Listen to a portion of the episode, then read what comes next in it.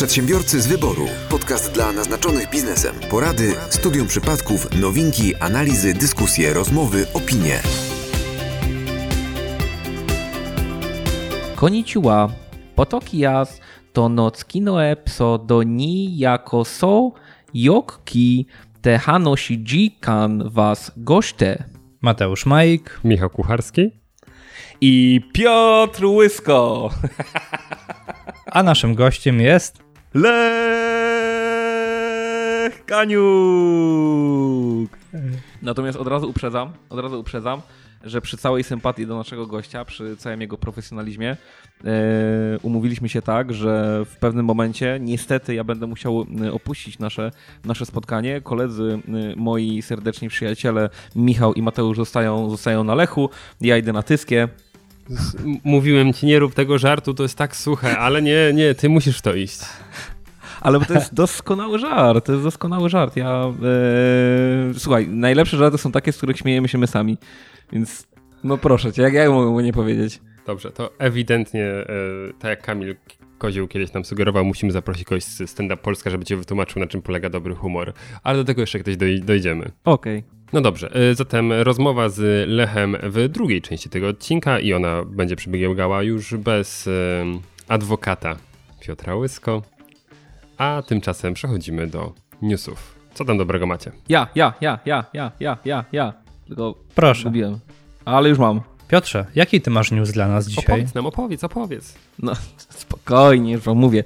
Yy, klasycznie yy, co jakiś czas pojawia się w naszym programie i pojawi się to również dzisiaj dane, dane dotyczące emerytur. Jak myślicie, ile wynosi aktualnie najniższa emerytura w Polsce, a ile wynosi najwyższa? 3 grosze, a najwyższe e, 33 e, 600 zł. A, nieprawda. 3 grosze, a najwyższa 33 900 Okej, okay, no to się pomyliłem. Także ktoś chyba miał tego samego newsa. A przepraszam, to, to, są, to są 3 grosze brutto? 3 grosze, 3 grosze y, brutto, tak? Jeszcze musisz podatek od tego zapłacić. Tak. Nie, ja myślę, że to już jest netto. Ale e, płacą, przy... ale, ale, przepraszam, nie, czy, ale czy, czy, te 3 grosze są przekazem pocztowym dostarczane?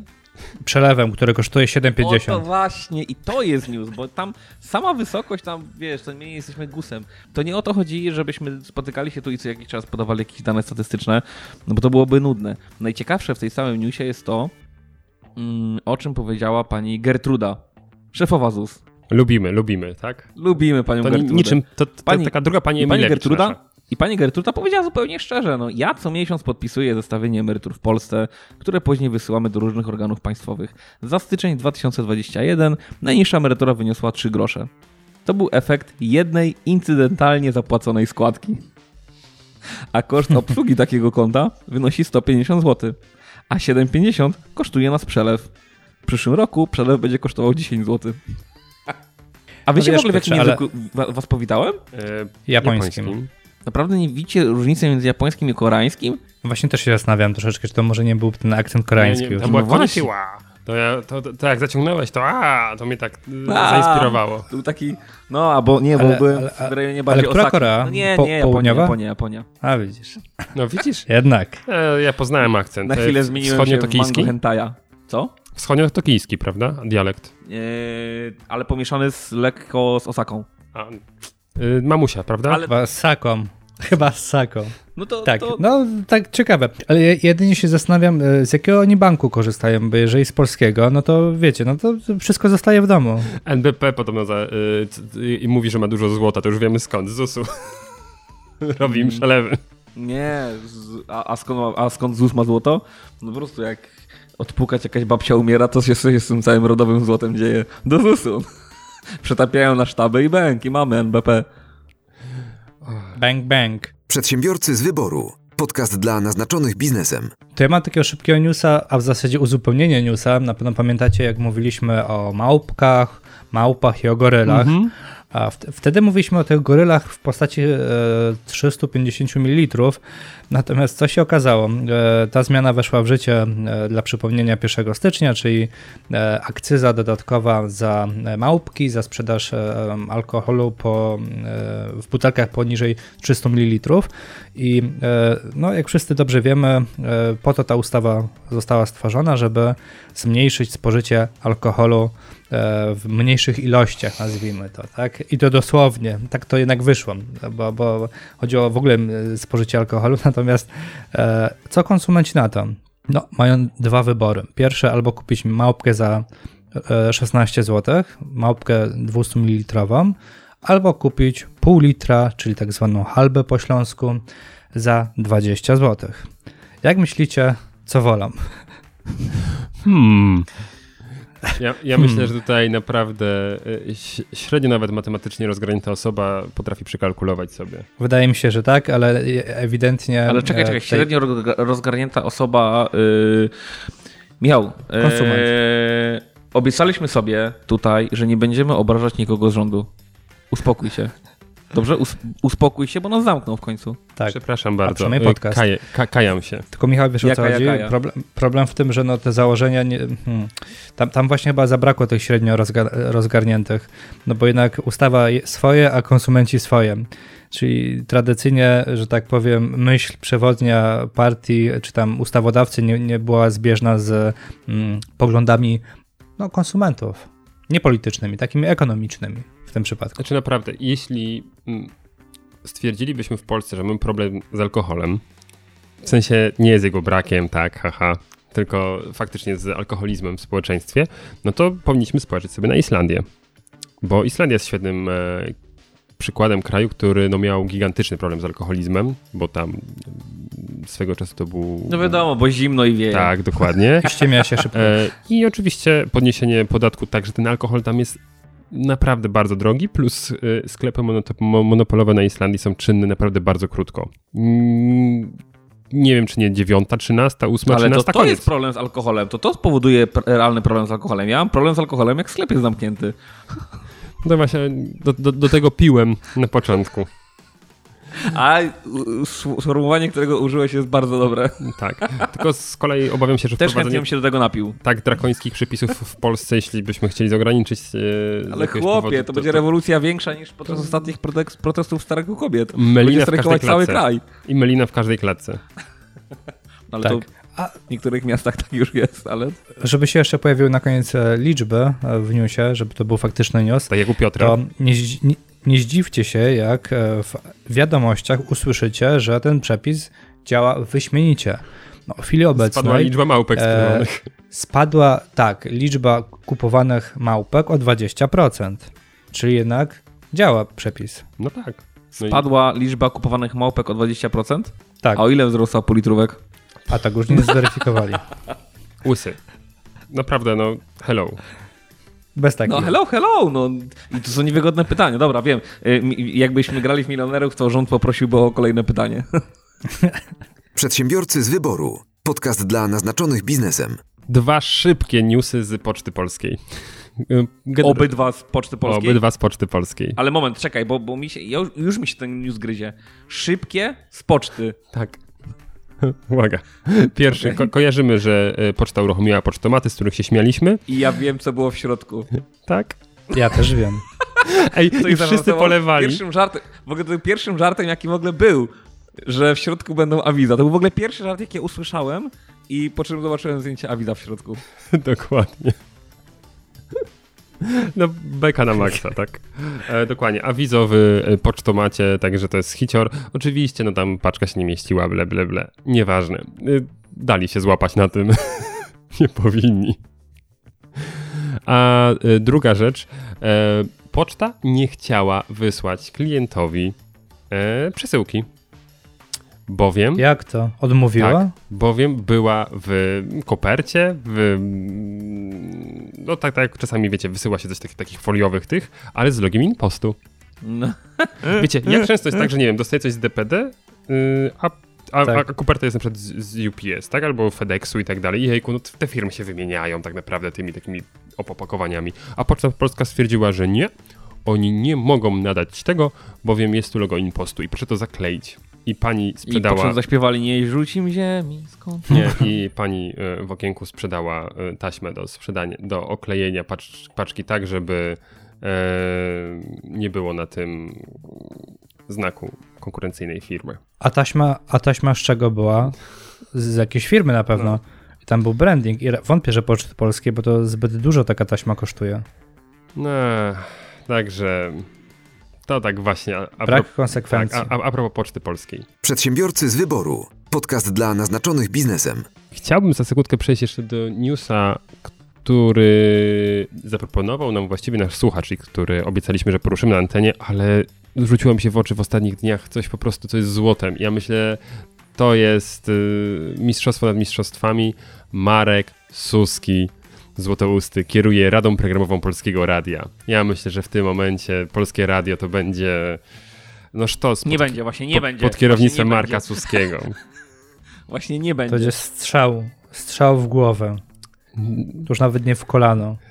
Tam już nawet nie ma kuli mosiężnych w tych kolanach. Nie, nie, nie to, to, to, będzie, to będzie piękne. Dobrze. Eee, to jeśli, jeśli was też nie dotarło, to myślę, że to, to, to, to skutki tego będą widoczne w słuchalności. Przedsiębiorcy z wyboru. Podcast dla naznaczonych biznesem. Ja mam uzupełnienie też jednego newsa, jak mogę. A proszę, to tak uzupełnij i przejdziemy do newsa od, od, od słuchacza. Od Kacpra. I na pewno, e, mam nadzieję, że jeszcze tego nie wyłapaliście. Dzisiaj nagrywamy, mamy 2 marca. Od dnia wczorajszego Amazon zaczął funkcjonować w Polsce. Także spokojnie pod domeną związanego z Amazonem w twoich ustach. amazon.pl możecie wejść. Już nie jesteśmy przekierowywani na niemiecką stronę.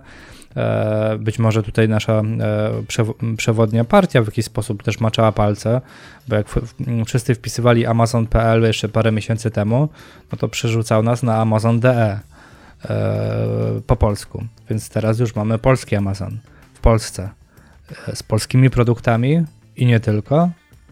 Także jeżeli ktoś by chciał, a mówiliśmy o tym, że nie wiemy jaki był termin, no to już wiemy i podajemy. Termin e, w zasadzie był wczoraj. Przedsiębiorcy z wyboru. Podcast dla naznaczonych biznesem.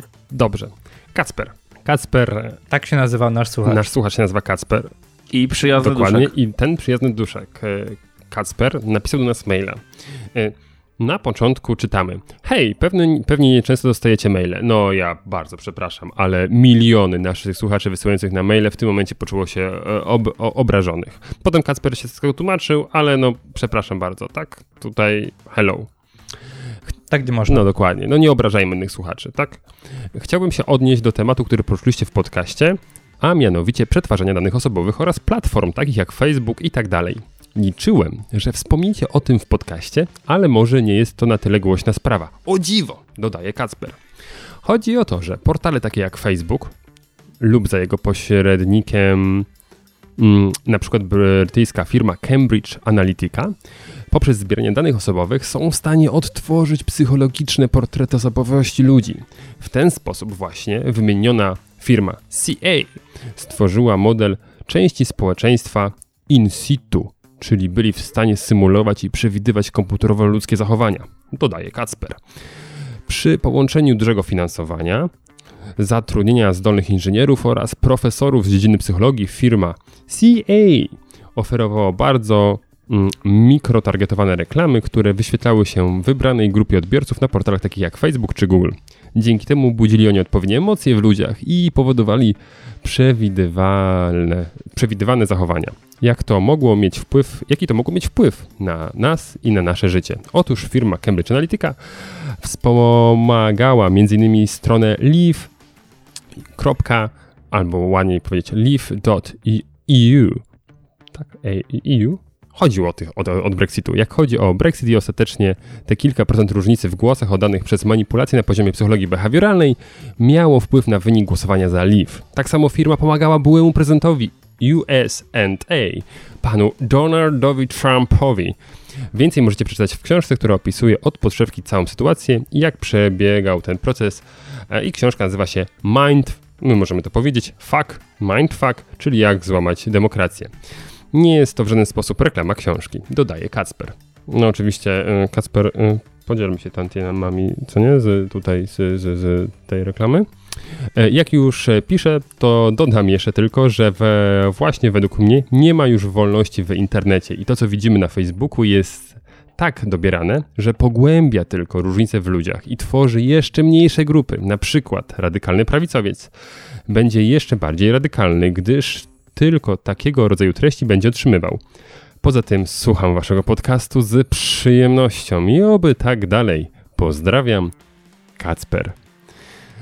No ja myślę, że odnieśmy się do ostatniego zdania. Cieszymy się, Kacprze, że słuchasz naszego podcastu z przyjemnością i zdecydowanie... I też pozdrawiamy. Tak, i zdecydowanie pozdrawiamy i będziemy tak dalej. Bardzo I będziemy serdecznie. tak dalej. No dobrze, a teraz y, bardziej merytorycznie, panowie. Y, no ten temat Cambridge Analytica to temat sprzed paru lat, jak tutaj było, z, z, Brexitu, prawda, który gdzieś tam się nam pojawiał. Komentarz? Bo ty, Mateusz, znaczy, nawet wspominałeś Tak, znaczy on, mhm, on, był wałkowany już jakiś czas temu. Ja nawet pamiętam, że jednego newsa podawałem odnośnie jednego z polskich naukowców, który e, może nie miał nic wspólnego z Cambridge Analytica, ale e, wprowadził też algorytm, na podstawie którego e, analityka zdjęcia może wpłynąć bezpośrednio na to, jaka, e, jaką partię, e, a przynajmniej no, można powiedzieć, jaką partię polityczną e, prawdopodobnie popieramy, w, mm, tam w około 70 paru procentach. I to Ale analityka zdjęcia rzecz. jakiego? Profilowego? Czy jakie, jakiego zdjęcia analityka? Na przykład, tak? na przykład profilowego, ogólnie zdjęcia, tak, zdjęcia. No mhm. dobra, no, ale rozumiem, to może być twoje zdjęcie ja, profilowe. Ja ci powiem, ja też potrafię, tak? Bo jak zobaczę, że na zdjęciu wzorem pana tam Zipenu ktoś zamawia 5 piw, to ja od razu wiem, że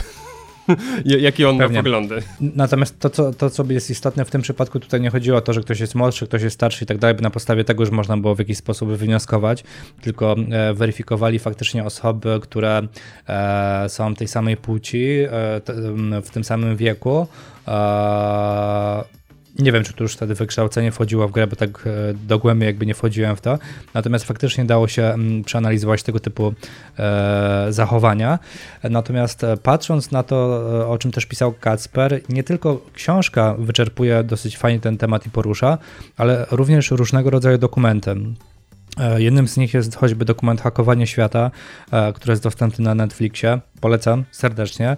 A jak już to zobaczycie i zobaczycie właśnie w jaki sposób między innymi Cambridge Analytica działała, e, to warto sobie to uzupełnić o dylematy społeczne. To są takie dwa dokumenty, które jak Social Dilemma genialny dokument. Widziałem, super jest. Nie dowiedziałem się niczego nowego, bardziej e, uzmysłowiłem sobie skalę. Ty sobie uzmysłowiłeś skalę, a powiem Ci, jak rozmawiałem z paroma osobami po szkoleniu, które prowadziłem dla przyszłych przedsiębiorców e, i tam też faktycznie oni dopiero pierwszy raz zobaczyli tego typu film, to było wow. Nie? To było na zasadzie w ogóle no to czy jest sens w ogóle działać na Facebooku, bo to takie oszustwo jest i tak dalej. Także e, warto sobie zobaczyć właśnie w jaki sposób e, duże mm, portale mm, wpływają na nas, na nasze zachowanie.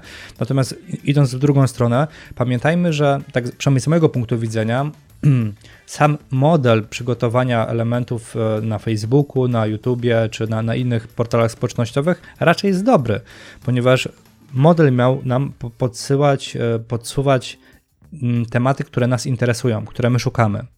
Tak, czyli miał pomagać tak naprawdę w wyszukaniu na przykład jakichś rzeczy, które, e, nie wiem, chcemy kupić e, jako konsumenci, żebyśmy nie tracili dużej ilości czasu, a osoby, które chciały wpływać negatywnie na, na, na, na, nasze zachowanie, typu no właśnie promocja jakiegoś tam, nie wiem, czy faszyzmu, chociaż tu akurat wiemy, że, że tego typu e, rzeczy są zakazane na tych portalach, ale no właśnie, jakichś e, skrajno prawicowych, lewicowych rzeczy, to już, to już jest to dostępne, to faktycznie one się też wyświetlają. Czyli to, co powiedział Kacper, jeżeli szukamy czegoś, no to w pewnym momencie internet nam to podpowiada, no i płaskoziemcy widzą przede wszystkim materiały o tym, że Ziemia jest płaska i w to wierzą. E, no bo tak algorytm podpowiada, bo to jest dla nich Takie interesujące i po prostu to takie są fakty, tak, takie są fakty. E, ci, co są za PiSem, widzą PiS, ci, co za PO, PO i tak dalej. Ja, ja też to zauważyłem, jak często oglądałem sobie Robert, Roberta Lewandowskiego, który szczela gole, to w zasadzie to jest jedyna rzecz, którą mi e, Facebook serwuje cały czas, bo, bo innych rzeczy nie klikam na Facebooku. Piotr Łysko, care to comment? Eee, ha, ha, ha. Ja trochę zajmę stanowisko kontra, w kontrze, y, no bo, bo ja społeczna odpowiedzialność po jednej stronie, a po drugiej stronie prywatny interes y, portalu.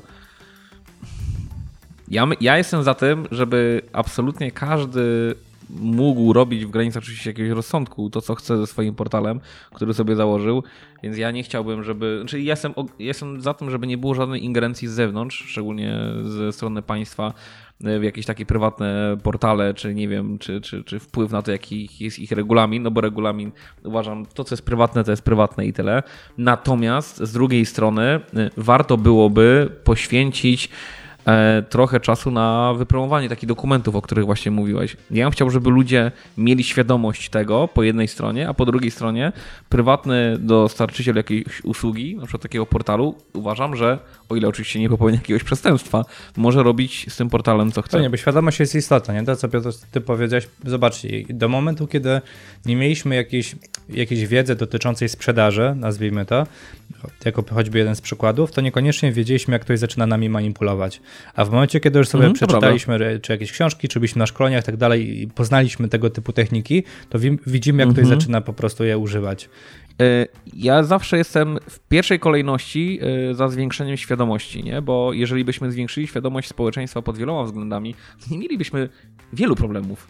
Naprawdę. Świadomość to jest punkt pierwszy. I to jest najlepsza prewencja przed jakimiś dziwnymi i chorymi zachowaniami. Tylko pamiętajmy od pokoleń, setek, tysięcy lat i tak dalej, nigdy to nie było e, dobre dla e, ekipy rządzącej, nazwijmy to. Czy dla króla, czy dla, no, dla albo, partii. Albo, albo, no tak, albo dla ekipy rządzącej, albo dla ekipy, która posiada jakieś tam wpływy. No. No wiadomo, szczególnie jeżeli uświadamianie polega na tym, że wykazuje się te wpływy i pokazuje się te wpływy i no... Także Co zrobisz, jak nic uświadamiajmy. Uświadamiajmy. Czytajmy, miejmy otwarty umysł i oczy. E, to jeszcze ja się odniosę. Jedno to Proszę. jest to dotyczące samego Facebooka. No to jest algorytm, który wiadomo, tutaj biznesowo się spina, tak? No bo spędzamy tam więcej czasu, jak widzimy treści, które nas cieszą, ale też myślę, że tutaj dużo. Mm, oczywiście w pełni się zgadzam z Piotrem, tak? Że prywatny portal, więc hello, tak? Wchodziłeś tam na własne ryzyko. Ale dużo to też zależy od, tak ty Mateusz też wskazałeś, od treści, które lubimy, tak, bo czasami jest tak, że jak coś polajkuje, to potem mnie to tam śledzi i mi podpowiada mm, różnego typu rzeczy, ale zauważam też po ludziach, że sami sobie tworzą tą bańkę tego społeczeństwa, bo na przykład bardzo popularne jakiś czas temu było to, o matko, y, ktoś, nie wiem, wrzucił treści y, antyaborcyjne, to na przykład wywalam go ze znajomych. Yy, albo na przykład no właśnie napisał wprost, że na przykład wspiera Kaję Godek. Wiecie co chodzi. I, i nie, nie chcę wchodzić teraz w dyskusję tutaj dotyczącą tego tematu, ale to była chyba dyskusja z profilu Kamila yy, Kozieła. Yy, że właśnie on coś takiego zastosował i oczywiście mm, on, on gdzieś tam usuwał osoby, które bardzo skrajnie się wypowiadały i te treści były aż niesmaczne w pewien, w pewien sposób, ale to nie zmienia faktu, że wiecie, usuwając tego typu ludzi, sami sobie naszą bańkę tworzymy w internecie. Więc yy, pytanie. Tak robią politycy na Twitterze, nie? Usuwają ludzi, którzy mają nieprzychylne komentarze i potem zostają tylko ci, którzy, i, i, którzy, którzy ich tam popierają yy, i oni chyba żyją w przeświadczeniu, że są wow, wszyscy mnie tak. kochają. nie, zostawiłeś na Twitterze wszystkich, tak, którzy cię kochają. Ja rozumiem z jednej strony no, to, że się skrajnie z kimś nie zgadzamy i mamy ku temu pełne prawo i przypuszczalnie też, też się z tymi osobami nie zgadzał, ale z drugiej strony właśnie to pogłębia tą bańkę i to jest ten, ta, ta druga strona topora tutaj, tak?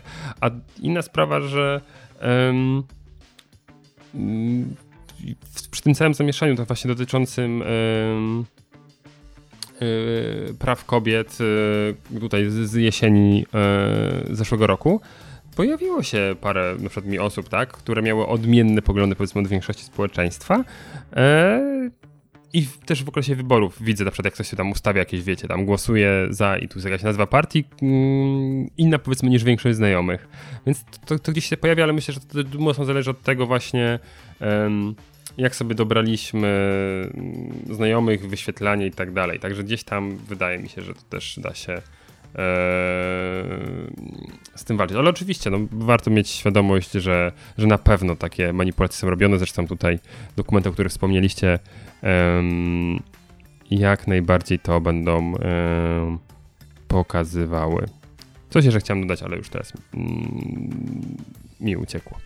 Także Kasprze, mam nadzieję, że jesteś usatysfakcjonowany naszą odpowiedzią, a jeśli nie, to wejdź z nami w polemikę mailową, a jakże? Będzie milion pierwszy mail i y, z przyjemnością wtedy też będziemy dalej kontynuować naszą rozmowę. Przedsiębiorcy z wyboru. Podcast dla naznaczonych biznesem. To jeszcze jedno pytanie mam do Piotra odnośnie takiego mhm. krótkiego, nawet nie newsa, a pytania. E, bo mówili, żeby, no właśnie, że jesteś przeciwnikiem, żeby państwo się w jakiś sposób włączało w działania firm. Mm, co, O ile nie popełniają Tak, tak. przestępstwa. E, To co sądzisz o regulacjach związanych z, e, z pomysłem Polski, żeby regulować cenę maseczek? No, no, ale to co ja mogę, co, no chłopie, no co ja ci mogę powiedzieć? W ogóle jakakolwiek regulacja jest zła, no ja jestem przeciwnikiem regulacji, no jestem, jestem, e, jestem dość skrajnym liberałem, e, przy czym, przy czym ze skłonnością do e, filozofii i, i, i, i chociaż powiem wam, że, że, że, że skręcam w trochę w, stro- w, stronę, w stronę jakiegoś takiego socjalu im jestem starszy, ale to nie zmienia faktu, że absolutnie jestem sta- stanowczo nie dla jakiejkolwiek regulacji ceny maseczki, że to jest jakaś bzdura. Piotr Łysko. No nie, no nie. Ale no Piotr nie. Łysko, starszy liberał gawędziarz. Ale wiesz, Piotrze, że to, co teraz powiedziałeś, to jest y, udokumentowany y, y, naukowo styl, tak? Że im jesteśmy młodsi, tym jesteśmy bardziej skrajni, e, a potem zmierzamy w kierunku troszkę środka i zmieniamy te nasze poglądy. E, plus właśnie często młodzi ludzie gdzieś tam wolnościowi, a potem nagle im starsi, im częściej korzystają z tego dobra wspólnego, zaczynają te socjalne e, kwestie bardziej dostrzegać. Także wiesz, mm, Piotr Łysko później twoim... centrum, a na końcu im starszy i bliżej dołka, tym bliżej e, prawicy, tak? Tak jest. Y, Piotr Łysko twoim prezydentem 2050 z ONR. Nie, w życiu. w- Nie, ja się tym trendem y, w 2050 roku raczej będzie lewica. Mhm. Dobrze. E, czyli co, regulacja maseczek Piotr Łysko nie. E, No nie, no nie, nie, nie. nie. To nawet w 2050 nie. To wtedy może już nie będą potrzebne w tym 2050. a ty Mateusz, Jak jak uważasz? dożyjemy. Nie, no ja też nie jestem za, za tym. Co tym? Znaczy ja, Bo to pierwszy ja, ja krok do dopuszczam, kontroli jaką, kolejnych elementów, nie? dopuszczam minimalną regulację w, w jakimś zakresie gospodarki, że tak powiem, strategicznej dla kraju, tak? Energetyka, nie wiem, gaz, y, górnictwo, minimalnym zakresie i, i może czasowym byłbym w stanie to zrozumieć, tak? Żeby coś tam podregulować, podreperować, ale nie, ale, ale nie maseczki. Umówmy się, i tak państwo ma tyle narzędzi do regulacji cen w postaci Ale podatków, Oczywiście, że tak. akcyz i innych rzeczy. Oczywiście, że tak. Tu jest regulacja. Mi, mi się bardzo, e, Piotrze, no nie podobało, że użyłeś e, tutaj powiedzieć, że regulacja państwa coś podregulować. Ja myślę, że to będzie bardzo mocne ro, ro, rozregulowanie. E, Nie, no oczywiście, że tak. No, szczególnie pa, pa, pamiętajmy, pamiętajmy, że oprócz tego, że mija, y, mija chyba y, rok od czasu, kiedy na dwa tygodnie zamknięto gastronomię. I nie wiem, czy macie świadomość tego, że mija już 10 lat, od kiedy na chwilę podwyższono VAT do 23. no to, no to, to, jest, to, to właśnie o tym mówię. No, no, no niestety. I tak to zawsze będzie wyglądało. Yy, w, jeżeli państwo ma tak, nie wiem, ma ochotę coś na sekundkę zmienić, to wierzmy, że to nie zostanie na sekundkę, niestety. I zaraz będzie miało niestety apetyt na W więcej. końcu jest takie przysłowie, nie? O palcu i o ręce. Tak. dobrze. I tym optymistycznym akcentem. Piotrze, chcielibyśmy się z tobą pożegnać. Yy, rozumiem, rozumiem już, yy, czyli nie ma tutaj miejsca na pluralizm, nie ma w tym podcaście miejsca, no to żeby ktoś miał swoje zdanie i rozumiem, że yy, nasz gość dzisiaj, znaczy spójrzmy brać w oczy, ja to powiem głośno, ja to powiem głośno, zanim mnie wyłączą, halo, halo. Panowie, panowie, panowie, ale, ale zróbcie mu dziurę w tym czar- czarnym worku, żeby mógł oddychać. Prze, przynajmniej przez chwilę. I, i, ja, ja zostałem z, usunięty z dzisiejszego odcinka podcastu, ponieważ nasz gość jest tak znamienitą i wspaniałą osobą, że moje żarty już nie przystoją i po prostu y, tutaj już tacy panowie stoją i czekają z kajdankami, także ja zaraz zostanę wyprowadzony, więc ostatnim y, wolny Tybet, wolna Białoruś, wolni przedsiębiorcy. Piotrze, to nie były kajdanki i to nie byli panowie, w sensie panowie może tak, ale w kaf, z ta- kaftanem. To widzę, Mateusz, że ty masz jakiś inny filtr założony. Ja ewidentnie widzę, że ci panowie są w czarnej skórze albo lateksie, a te kajdanki mają futerko.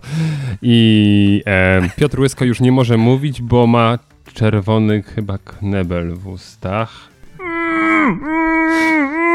A nie, to nie knebel. Dobrze, Ale czerwony się zgadza. zostaw... Taki różowy bardziej. Tak, tak, zostawmy to. Dobrze, ja wyłączę wizję, bo to co widzimy, drodzy słuchacze, na, na naszych e, ekranach, to jest, nas. jest, jest, no dokładnie, przerasta nas, przerasta.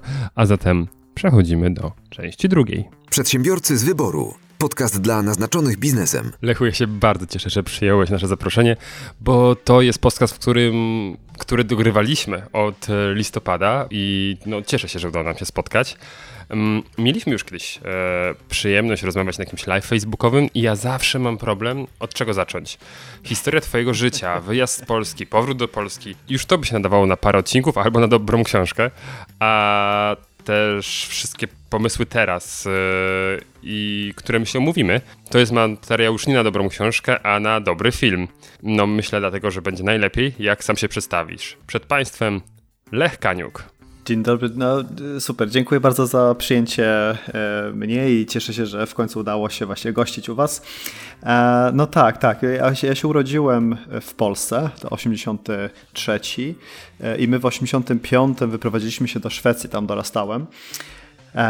No i, i, i, faktycznie miałem różne epizody. Przyjechałem na studia do Polski. Mm, to był dosyć krótki epizod, bo Miałem problem z cłem, to jeszcze przed, przed tym, że Polska weszła do Unii. E, miałem ze sobą swój stary komputer, e, telewizor i tak dalej i cło chciało, e, żebym zapłacił po prostu cło od importu tych rzeczy.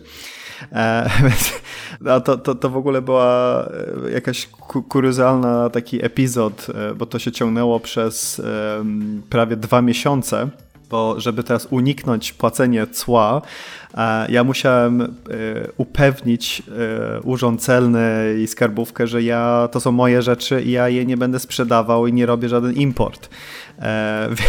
Więc, więc to, to wyglądało tak, że musiałem dosyć dużo różnych no, takich pieczątek pozbierać. Ja tam policzyłem, że uzbierałem chyba 38 pieczątek z uczelni, no z różnych miejsc, które pokazywały mi, że e, czy udowadniały tutaj, że to jest e, tylko przechowywanie tymczasowe w kraju, ten sprzęt i że wszystko będzie e, wywożone później, jak skończę studia i wrócę z powrotem do, do Szwecji.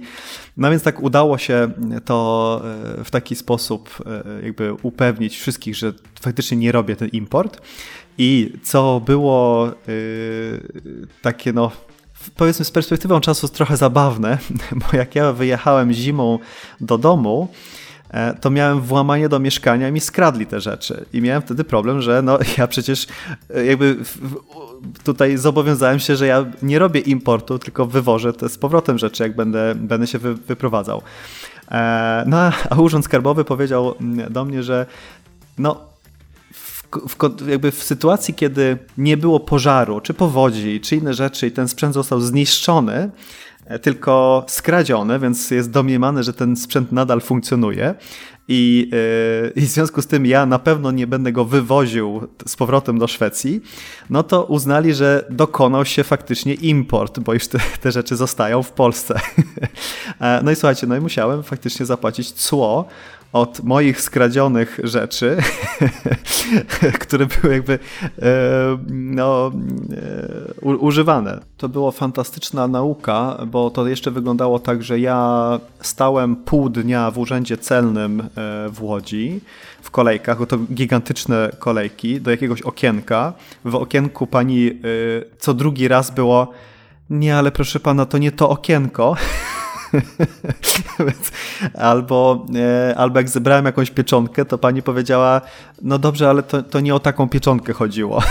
no i, i, i to też było faktycznie takie, nikt nie wiedział w ogóle, jakie, o jakie pieczątki chodziły e, i to faktycznie później jak coś z uczelni, no to też e, trzeba było do uczelni, tam były podobne historie, więc to z pokoju do pokoju z, i to też uczelnia jest roz, bardzo rozdystrybuowana, to nie jest jakby jedno miejsce, więc to, to się też leciało po różnych budynkach, szukało, no to pier, pierwszy, pierwszy raz y, de facto w sumie tak w Łodzi, więc to też nie, nie orientowałem się, to też nie było takie łatwe, żeby szybko się dojechać. No nie były te czasy, kiedy się miało Google Maps i było bardzo łatwo wszędzie, wszędzie się by tutaj znaleźć i włączyć w telefonie, tylko to, no, to trochę trwało. No tak jak mówię, przez dwa miesiące 38 pieczątek i później finał był taki, że i tak zapłaciłem cło.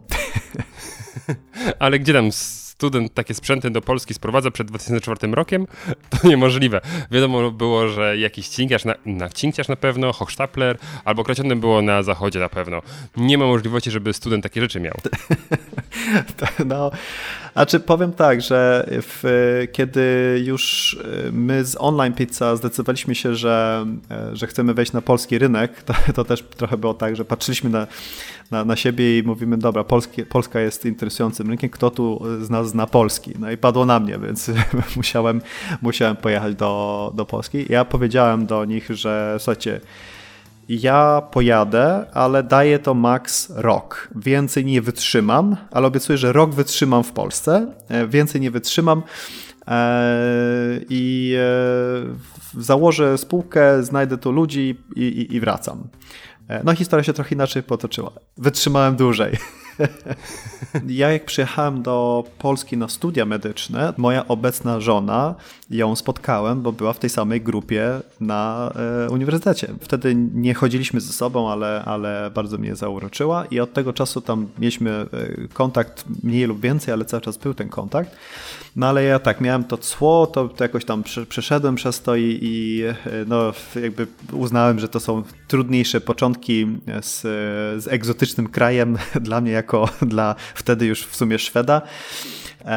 No ale po około tych dwóch, trzech miesiącach też jak tu byłem, to jeszcze miałem samochód na szwedzkich numerach. To też było bardzo egzotyczne i bardzo ludziom się podobało, że był samochód na szwedzkich numerach, bo pamiętam, że policja mnie śledziła, żeby tylko złapać jakiś mandat, spróbować mi wlepić i może jakieś tam łapówki. A, no ale też i ktoś, komuś innemu też się spodobał samochód bardzo, aż tak bardzo, że schodzę któregoś dnia z, z, na dół na ulicę, patrzę i kurczę tak, jestem pewny, że zaparkowałem w tym miejscu, ale kurczę tam nie ma samochodu, no gdzie mogę zaparkować? No i, e, no i skradli mi samochód. E, to też nie było w sumie taką dużą tragedią, bo miałem takie ubezpieczenie, które dawało mi ryczałt, że dziennie jakąś kwotę mi e, e, jakby przeznaczali na to, żebym ja mógł się swobodnie poruszać taksówkami i różnymi rzeczami. A z racji tego, że to był ryczałt, e, jak zauważyłem, jakie są ceny taksówek w Polsce, to ja wszędzie zacząłem jeździć taksówkami i nie byłem w stanie wyczerpać ten limit, który ja dostawałem z, z, no, z, z ubezpieczalni. I, I to też chyba zajęło, nie wiem, miesiąc i powstał taki postój taksówkarski pod blokiem. bo tak dużo zamawiałem. Tam nigdy wcześniej nie stały taksówki, a, na, a po miesiącu to zawsze dwie, trzy taksówki tam stały. Taki networking Więc... był, do, dobrze wie, wieści się rozchodziły. Tak. tak, tak, tak, tak, jakiś tutaj wariat. Ja nawet, e, słuchajcie, ja nawet zrobiłem drive-thru taksówką, to przyznam się. drive-thru w McDonaldzie. Więc no, naprawdę używałem, używałem, byłem heavy userem. E, no ale jak już się później włamali do, znaczy to, no, włamali się do mieszkania, właśnie miałem wtedy ten problem znowu z tym z cłem, że nie mogłem te, te, te rzeczy wywieźć i tak dalej, no to powiedziałem, że dobra, to mam dosyć tego kraju, wyjeżdżam, już nigdy więcej tu nie wrócę. Więc dlatego ta, byłem nastawiony, że jak już z Pizza Portal mieliśmy ruszać w Polsce i miałem tu przyjechać, no to, no to powiedziałem rok i, i, i więcej nie, no ale tak akurat się złożyło, że zaczęliśmy się spotykać z Asią i biznes się rozwijał, było całkiem już nieźle w Polsce, e, Dużo się działo bardzo przed, e, przed Euro 2012, no to też i jak bardzo dużo e, autostrad powstało, no to całkiem nieźle się zaczęło też jeździć po Polsce i tak dalej. To już nie było 4 godziny z Łodzi do Warszawy, tylko już w półtorej godziny. No więc całkiem, całkiem, całkiem fajnie. No i tak E, no i tak, tak myślę, że się po prostu wszystko rozwijało. To tutaj w tej historii jedynie zabrakło tego, że w pewnym momencie Tauron odciął ci prąd i byśmy mieli tak naprawdę już podsumowanie, dlaczego te biznesy. Bo mówisz, e, no, że dużo taksówek, no to mamy iTaxi, tak? E, no, Tauron i prąd, już mamy tutaj e, Solary, Pizza Portal wcześniej. Tak, tak, a powiedziałeś o jedzeniu drive-thru, no to generalnie z pizzą Portal można by się tutaj połączyć w jakiś sposób. No i tak, tak. historia spowodowała, że, się, że powstały te biznesy. Tak, czyli no przyznaj się, że tak naprawdę każdy z tych biznesów powstawał dlatego, że po prostu dostrzegałeś pewną prawidłowość, tak? Taksówka no, trochę mogłaby być lepsza, no to zrobimy lepiej. To, to, to słuchajcie, no ja, ja już ja pracowałem przez, przez jedno, jedno, jedne wakacje pracowałem w pizzerii, jak miałem 14 lat na zapleczu. I zbierałem pieniądze na to, żeby sobie wynająć dźwiękowca, bo chciałem nagrać płytę, bo, bo gram na pianinie. E, więc w pizzerii pracowałem przez, przez właśnie kilka miesięcy, dzień i noc. Przychodziłem w sumie rano i, i pracowałem do, do zamknięcia pizzerii. E, więc tutaj faktycznie od kuchni faktycznie ten biznes poznałem dużo wcześniej. Okej, okay, to, to na pewno było e, gdzieś tam e, użyteczne. E, Pizza Portal jest już biznesem, który zamknąłeś, prawda? W sensie e, sprzedałeś? Dobrze kojarzę? Czy jeszcze, czy jeszcze to jest. Yy... Tak. Okej, okay, bo patrzę sobie tutaj na świetne zdjęcie nie będziemy, myślę, go rozwijać, bo to, to, zupełnie temat byłby gigantyczny na temat tego, ale jak poszła akcja z dronem? Bo wiem, że chyba mieliście pierwszy przesyłkę dronem y, pizzy, prawda? Coś takiego było? Tak, tak. Nie, nie, zmieści, nie zmieściliśmy pizzę, ale tam było 16 takich ka kanapeczek Subwaya. Okej. Okay. I faktycznie byliśmy, zrobiliśmy pierwszą dostawę E, jedzenia dronem w Europie. E, I to, w ogóle geneza była taka, że most łazienkowski w Warszawie się spalił i mieliśmy kilka pizzerii, które zgłosiły, że w ogóle połowa strefy dostaw jest wycięta, połowa biznesu out. E, no i przyznaję, że, że inspiracja była oczywiście od Jeffa Bezosa, który pokazał kiedyś jakieś takie zdjęcie drona Amazona. I pomyślałem sobie, dobra, no może, y, może my byśmy byli w stanie użyć drony, żeby jakąś tą strefę jednak utrzymać dla tych restauratorów. To był też moment wtedy, kiedy e, zaczęliśmy rozwijać własną organizację dostaw. To też na tym, w tym momencie to, to, to tylko restauracje miały dostawy. Dzisiaj to jest dużo tych firm, które robią dostawy dla restauracji i nie tylko. No ale my to, my to robiliśmy te początki e, wtedy i mieliśmy własnych kierowców. Pomyślałem sobie, dobra, no to może my mm, wyślemy jedzenie od jednego kierowca do drugiego na drugą stronę Wisły, więc to jest od naszego kierowca do naszego kierowca, więc to nie jest z restauracji na balkon e, czy, czy coś takiego, tylko faktycznie jakby to, to wewnątrz nas i no i pomysł był taki, żeby zobaczyć, czy jesteśmy w ogóle w stanie y, ta, ta, taką usługę świadczyć. Chcieliśmy zrobić wszystko na legalu, więc y, musieliśmy wynająć po pierwsze kogoś, kto miał licencję na pilotowanie takiego drona, bo to już był duży, duży jakiś tam heksakopter chyba, e, więc, e, więc on musiał mieć licencję. Później musieliśmy wynająć lądowisko, a z racji tego, że chcieliśmy to zrobić w Warszawie, no to na plaży było najłatwiej zrobić ten test, więc musieliśmy od, od miasta Warszawy wynająć dwa metry kwadratowe lądowiska. E, później musieliśmy zgłosić do Urzędu Lotnictwa, jak będziemy lecieć, gdzie będziemy lecieć, żeby oni wiedzieli. E, I e, tam też była śmieszna taka sytuacja, że BOR do nas zgłosił, no to centrum Warszawy tutaj mieliśmy lecieć właśnie z jednego brzegu do drugiego, więc byliśmy tam pod Pałacem Prezydenckim, e, startować mniej więcej w tamtych okolicach, no ale jakaś była rocznica i BOR rozszerzył strefę ochrony różnych kluczowych budynków i innych takich rzeczy, więc do nas zadzwonili, powiedzieli, że niestety, ale nasz lot dronem, ta trajektoria, która jest zgłoszona, niestety w, wchodzi w strefę ochrony, e, więc musimy zmienić, więc musieliśmy też skorygować. No ale udało się wszystko tam dograć. Mieliśmy y, to, to już wszystko tam startować, więc 10 minut przed, przed odlotem łączymy się z wieżą kontroli lotów na Chopina. Halo Kencie, Mówimy, halo. Tu pizza portal, 16 kanapek Subway gotowe. No i dostaliśmy zwrotkę tutaj. Tu wieża kontroli lotów. Jesteście gotowi na start. No, no i poleciliśmy, dostarczyliśmy. Świetnie. To, to, to, to, myślę, że genialna była akcja i marketingowa, ale też fajne przeżycie, prawda? I znowu miałeś starcie z tymi wszystkimi przepisami.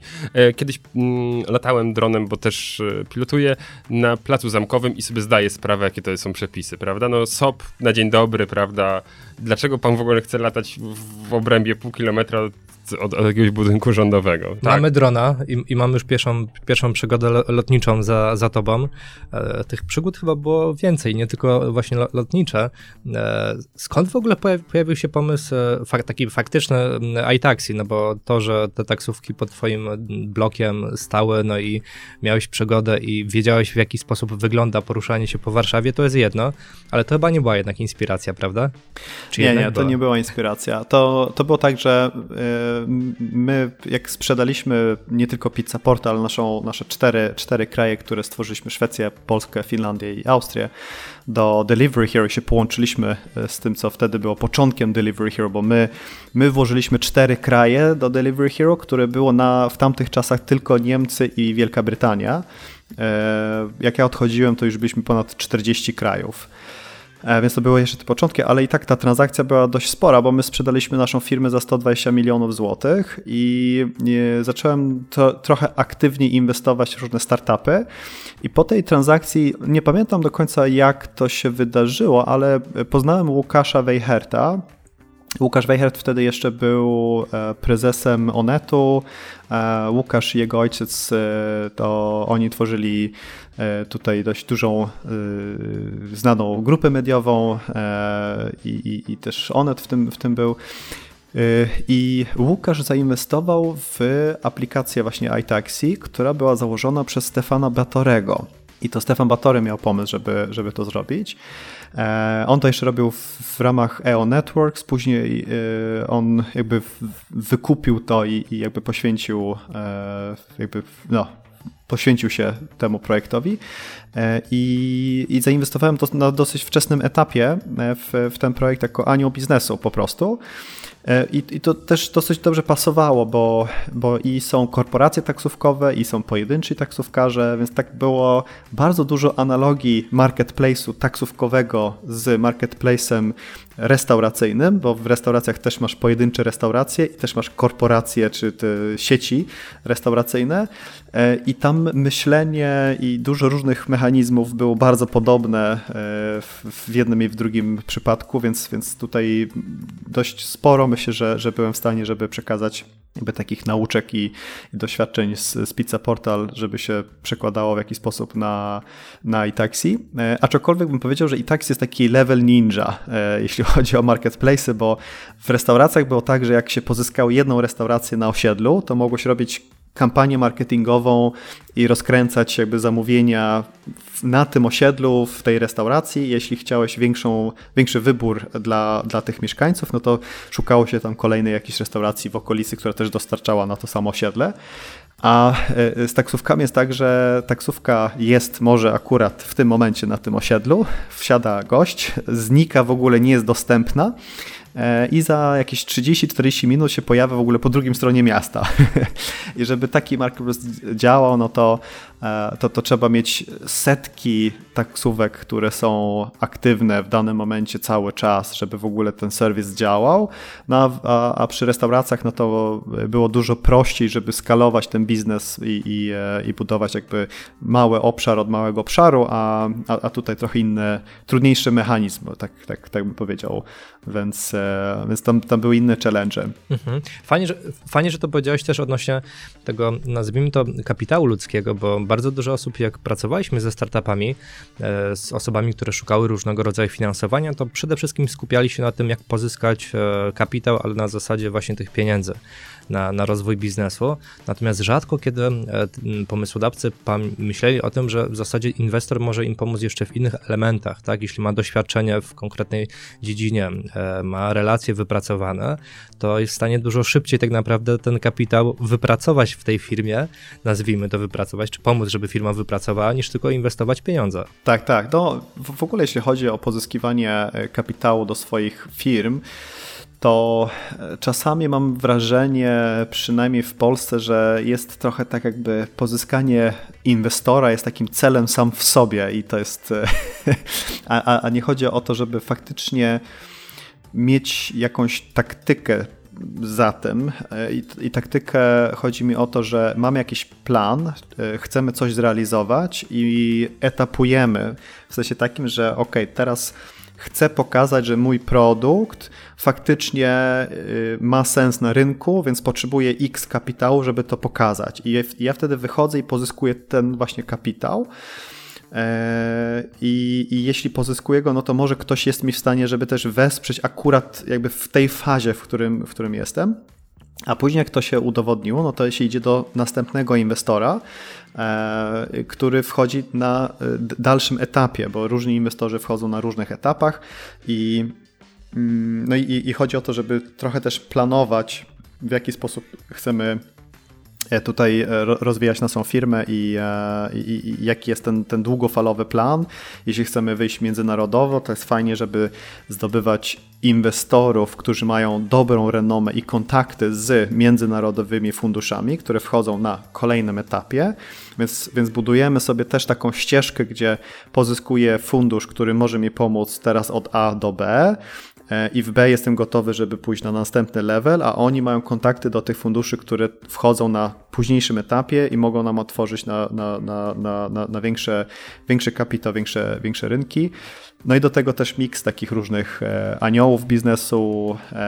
My w, w Sunroof teraz e, będziemy wpuszczać dwie osoby jako anioł biznesu, które myślimy, że docelowo jak e, za rok, może półtora e, skala będzie odpowiednio duża, no to to są osoby, które w bardzo dużych organizacjach była, były C-level executives, i że, że jest myśl, że teraz wchodzą, pomogą nam trochę poogarniać różne tematy, ale w tym samym czasie oni poznają spółkę, widzą co się dzieje, my ich trzymamy blisko siebie i mamy jakąś tam chęć, żeby oni e, może dołączyli jako C-level executives później, więc to też jest mhm. myślenie długo, długofalowe.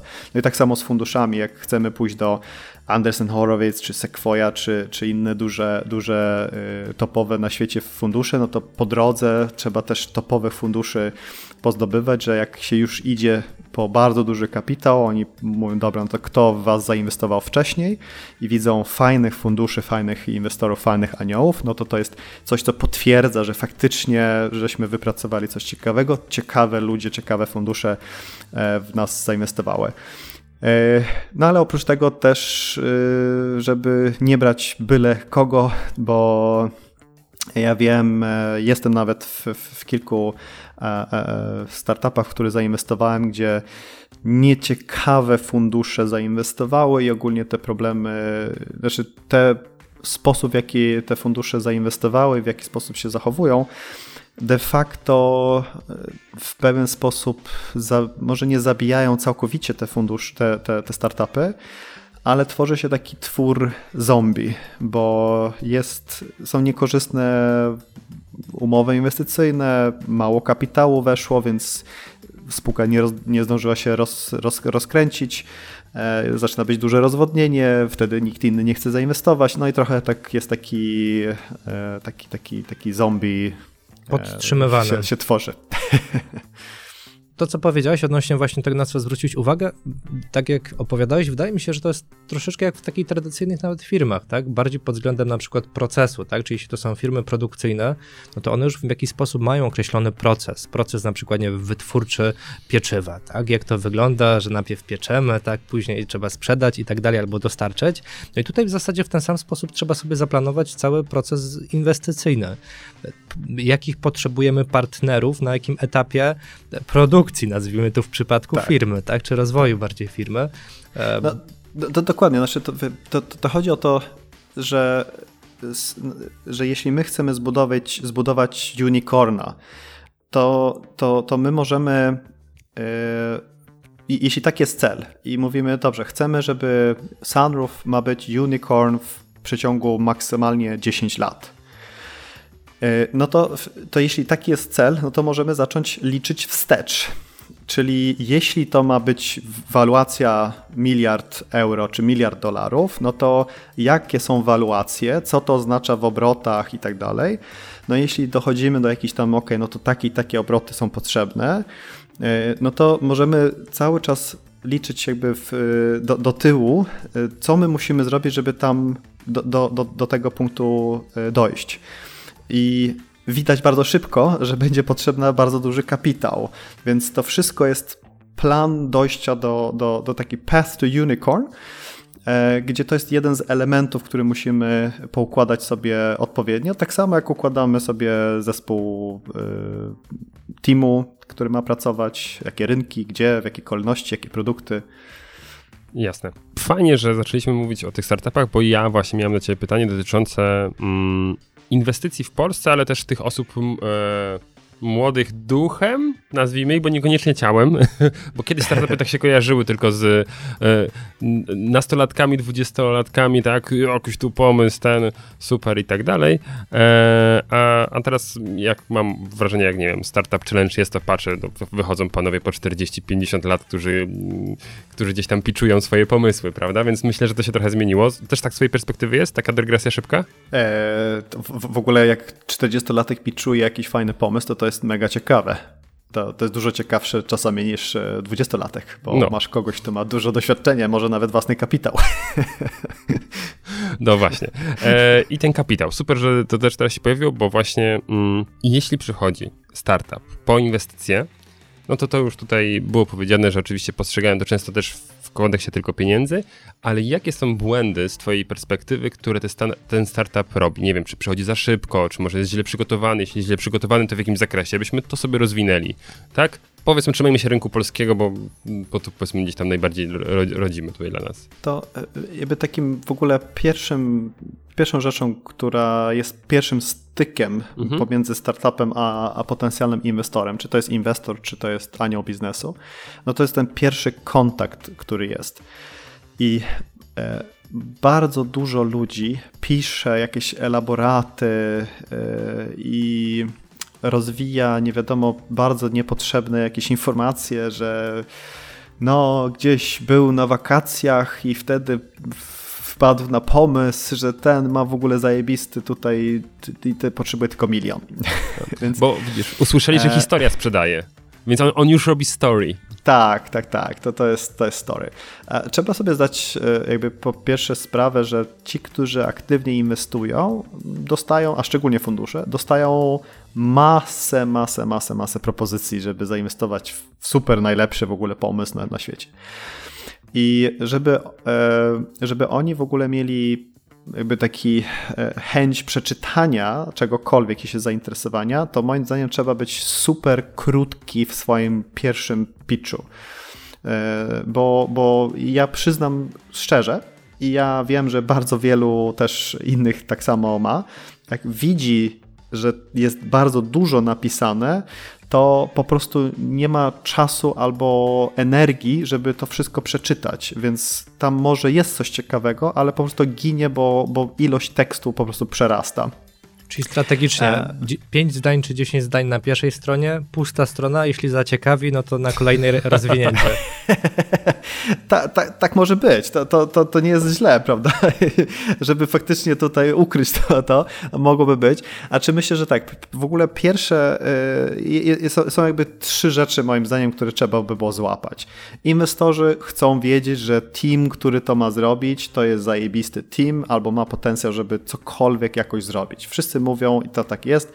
Zajebisty team to na średnim rynku, średnim produktem i tak sobie poradzą, a słaby team nawet zajebistym produktem w zajebistym rynku w ogóle sobie nie poradzą, bo po prostu ten team nie, nie daje sobie radę.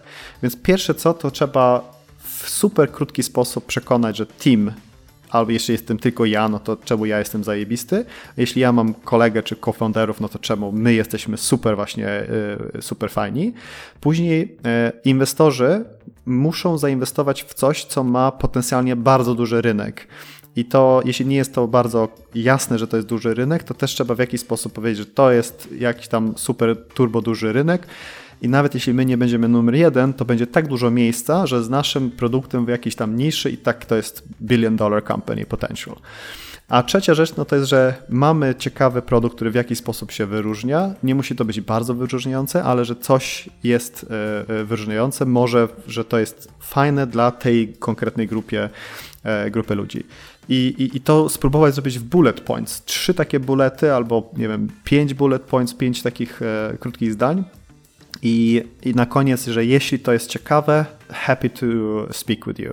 E, I jeśli faktycznie oni poczują, ok, to jest w, w ramach nie wiem, naszej tezy inwestycyjnej e, i tak dalej, no to, no to, no, to pogadajmy.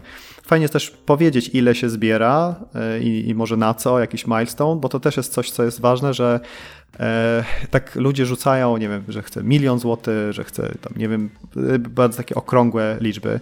Nie zawsze jest to pokryte faktycznie jakimś tam przemyślanym, takim, yy, szczególnie na początku, że, że mhm. chcę po prostu przetestować na rynku i zobaczyć, że to, to działa. Chcemy jakiś seed investment i nam, nie wiem, może nam starcza 600 tysięcy złotych na to, żeby zbudować prototyp, zrobić fajne kampanie w Google i Facebook yy, i, i, zobaczyć i potrzebujemy tam, nie wiem, 10 handlowców, czy tam, nie wiem, 5 handlowców na, na pół roku czy rok E, i to nam, to nam wystarcza. Więc, e, e, więc, więc, więc to, jest, to, to jest na pewno jedna rzecz. No. To ja myślę, że ten pierwszy kontakt, ale, ale tak. To, i, i ja myślę też, że, że to, co jest też bardzo pozytywnie odbierane przez inwestorów, to jest, że jak jesteśmy szczególnie na początkowej fazie, to że my możemy powiedzieć, ok, rynek jest gigantyczny, ale my chcemy się skupić na tym, żeby pokazać, że faktycznie ten rynek jest i my będziemy najpierw tutaj, nie wiem, wchodzimy na, do Warszawy i tu będziemy w Warszawie tylko sprzedawać e, i chcemy potwierdzić, że to faktycznie tu działa. E, więc, a, a nie, że od razu będziemy szli na, na cały świat i za 600 tysięcy złotych chcemy mieć e, office w San Francisco i, i w Tokio i tak dalej. Klasy premium w biurowcu.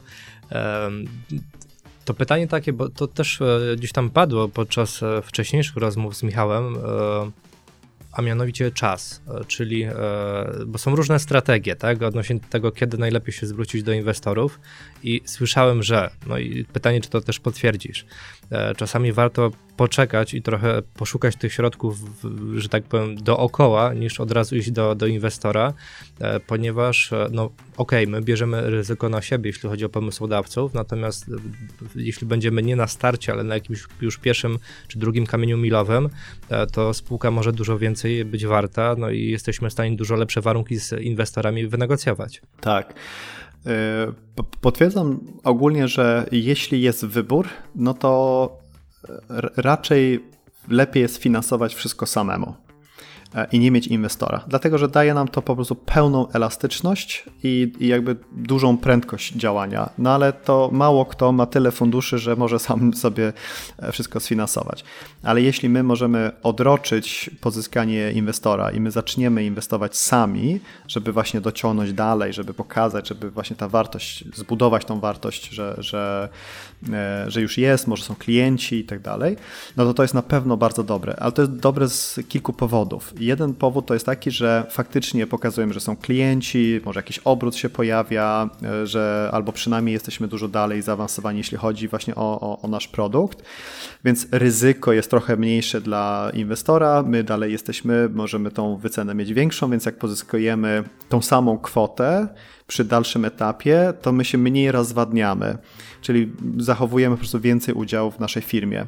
I to jest bardzo istotne, dlatego że nawet jeśli my e, przy tej rundzie e, e, się rozwodnimy, nie wiem, 20%, nam zostaje nadal 80%, no to może się wydawać fajnie, mam nadal 80% biznesu. Tylko jak my wchodzimy w VC-funded startups, czyli w ogóle pozyskujemy fundusze od, od inwestora, to ich oczekiwanie jest takie, że my zbudujemy coś gigantycznego. My mamy rosnąć po prostu set procent rocznie i tak dalej. I żeby to utrzymać, żeby faktycznie tak rosnąć, no to raczej będziemy musimy dalej pozyskiwać fundusze i dalej się rozwadniać. E, I to robi, że my z każdą rundą inwestycyjną, my będziemy się coraz bardziej rozwadniać i przychodzi taki moment, kiedy nasze udziały zaczynają być stosunkowo małe, czyli coraz więcej e, udziałowców w firmie nie są aktywni, to, to są inwestorzy, a my jako aktywni, którzy mają dalej jakby ciężko pracować na ten startup, my mamy coraz mniej tych udziałów. I jeśli przekroczy się jakiś tam próg, gdzie nasz udział zaczyna być za mały, to, to inwestorzy będą mieli wątpliwość, czy w ogóle e, chcą inwestować w ten, w ten startup, bo, bo de facto stworzy się trochę taki yy, też taka sytuacja, że już mamy mały udział w jakiejś dużej firmie, ale tak naprawdę beneficjenci to są inni, którzy nie są aktywni. I trochę ta, ta motywacja może w pewien sposób też zacząć spadać, albo się robi bardzo ciężko, żeby zarządzać taką, taką spółką, bo jest dużo po prostu in, in, interesariuszy. Więc dlatego im dalej odsuniemy pierwsze pozyskanie pieniędzy, to, to, to tym więcej udziałów jakby długofalowo też jesteśmy w stanie, żeby sobie e, e, jakby zachować. A, a ta druga rzecz to jest taka, że jeśli my na początku pokazujemy, że też wkładamy własne środki, ciężko jakby kombinujemy, żeby do, jakby dociągnąć do jakiegoś tam dalszego momentu, no to inwestorzy też widzą, że my faktycznie to jest duży commitment. To nie jest tak, że my siedzimy, w, mamy świetną płatną pracę i teraz idziemy do funduszy i tylko jeśli fundusz wpłaci nam dużo pieniędzy, to ja zmienię, bo wtedy będę miał zapewnione przynajmniej przez jakiś czas e, wynagrodzenie. Tutaj nie jest duże ryzyko, to nie mamy tak zwany skin in the game i, e, i to też myślę, że jest bardzo istotne z punktu widzenia funduszy, że, że widzą, że faktycznie y, tak, tak to wygląda. W kontekście Sunroof na przykład, to ja wychodzę z różnych inwestycji i, i przesuwam te wszystko, co, co e, pozyskałem z, z, różnych sprzedaży e, w różnych no, startupach, gdzie byłem i gdzie udało mi się sprzedać. Ja w 100% włożyłem e, w Sunroof. I, a, a przed tym też jakby środki, dużo środków wkładałem, więc y, i jak inwestorzy widzą, że ok, miałem dużo różnych rzeczy, bo historycznie czasami mam dużo jednocześnie, czasami się skupiam na jedną rzeczą, znowu dużo i teraz znowu się skupiam na, na sunroof, tak widzą, że wyprzedaję te rzeczy, odmawiam e, wszystko, co, co, co jest jakby poza, poza sunroof i, i jakby no, kładę 100% do, do, tutaj w tę spółkę, no to widzą, że ok, jest, jest odpowiedni jakby poziom commitmentu, jest skin in the game i faktycznie to jest jakby no, dla mnie e, to, to jest jakby to następne, prawda? To, to albo to pójdzie świetnie i wszyscy będą zadowoleni, albo, albo jakby też jeśli to nie pójdzie dobrze, to ja też stracę bardzo dużo. Zanim przejdziemy do Sunroof, to jeszcze mam e, jedno pytanie, na pewno jeszcze Michał będzie miał e, co najmniej jedno. Natomiast e, mówiłeś, no właśnie, że czasami jest problem odnośnie tego, żeby mieć ten fundusz na początku. No bo albo nie, my nie mamy oszczędności, albo, albo nie jesteśmy w stanie ich pozyskać gdzieś w najbliższym otoczeniu naszym. Mm, czy masz jakieś dobre przykłady z różnych programów typu, nie wiem, platformy startowe i tak dalej, gdzie mm, po pierwsze dane osoby mają dostęp do ekspertów, do mentorów, mogą sobie stworzyć taki mm, e, proof of concept troszeczkę, gdzie mogą pozyskać pierwszą inwestycję z PARP-u, natomiast dopiero później na tym drugim etapie zaczynają szukać inwestorów. E, bardzo często to są teamy mieszane, gdzie jest, nie wiem, naukowiec plus taki typowy przedsiębiorca, który ma cechy i, i wiedzę i umiejętności, no i a z drugiej strony jest ten technolog, który wprowadza pewne, pewną innowację. No i właśnie to pytanie, czy masz dobre przykłady z tego typu działań, gdzie faktycznie na drugim etapie dopiero pojawia się inwestor i te projekty się rozwijają? Ja sam może niekoniecznie mm, jakby mam taką ścieżkę, e, ale, ale wiem, że bo miałem kiedyś jeden startup w inkubatorze i, i, i to, to jest tak, że e, jak, jak, jak, człowiek się angażuje w takie, w takie inkubatory czy w takie programy akceleracyjne, to mm, zdobywamy jakieś doświadczenia na pewno. E, jest jakiś network, mamy innych startupowców, których poznajemy. E, I jest dużo e, wartości w tym, które może nie, nie zawsze jest materialne od razu w tym kontekście, ale może być ciekawe w przyszłości też, bo z takiej perspektywy czasu to Um, ludzie, którzy byli w jakimś inkubatorze, oni im może ten startup nie udał, ale po jakimś tam czasie coś innego im się udało i robią coś fajnego. I może ja jestem na etapie, gdzie chcę coś wprowadzić w mojej firmie, a widzę, że tu kolega właśnie e, w firmie właśnie coś takiego wprowadza, oni to mogą być programy opcyjne i jeśli ja nie mam doświadczenia, widzę, że oni coś tam zrobili, czy słyszałem, no to, to te kontakty z tych wszystkich um, one, one się przydają, bo, mhm. zawsze jest z kim, z kim porozmawiać, a jako, jako przedsiębiorca de facto nie mamy, nie mamy aż tak dużo y, osób, z którymi możemy podzielić się i porozmawiać. E, dlatego że jest, e, no, no jesteśmy w pewien sposób sami, bo e, czasami ze wspólnikami może być, czasami też są trudne tematy, więc chcielibyśmy z kimś z zewnątrz porozmawiać, który nie jest jakby jakoś tak bardzo emocjonalnie związany. No z inwestorem niekoniecznie chcemy porozmawiać o takich rzeczach, albo też może nie zrozumieją, albo szukamy coś innego.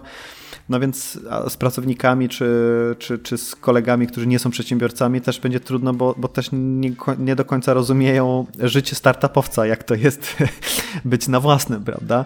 E, I, I, że to wygląda romantycznie i wygląda super i się czytało o jakichś tam e, mega sukcesach i, e, i tak dalej.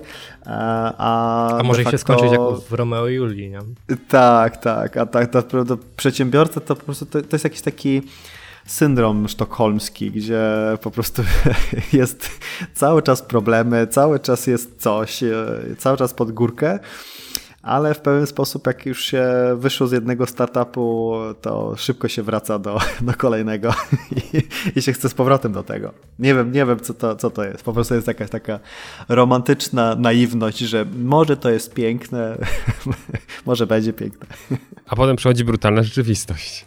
Tak, tak, tak. Ona cały czas jest brutalna. Po prostu, tak. po prostu startupowiec zamyka oczy, zatyka uszy i, i, i jedzie do przodu. Tak. No i raz na ileś razy się udaje, prawda?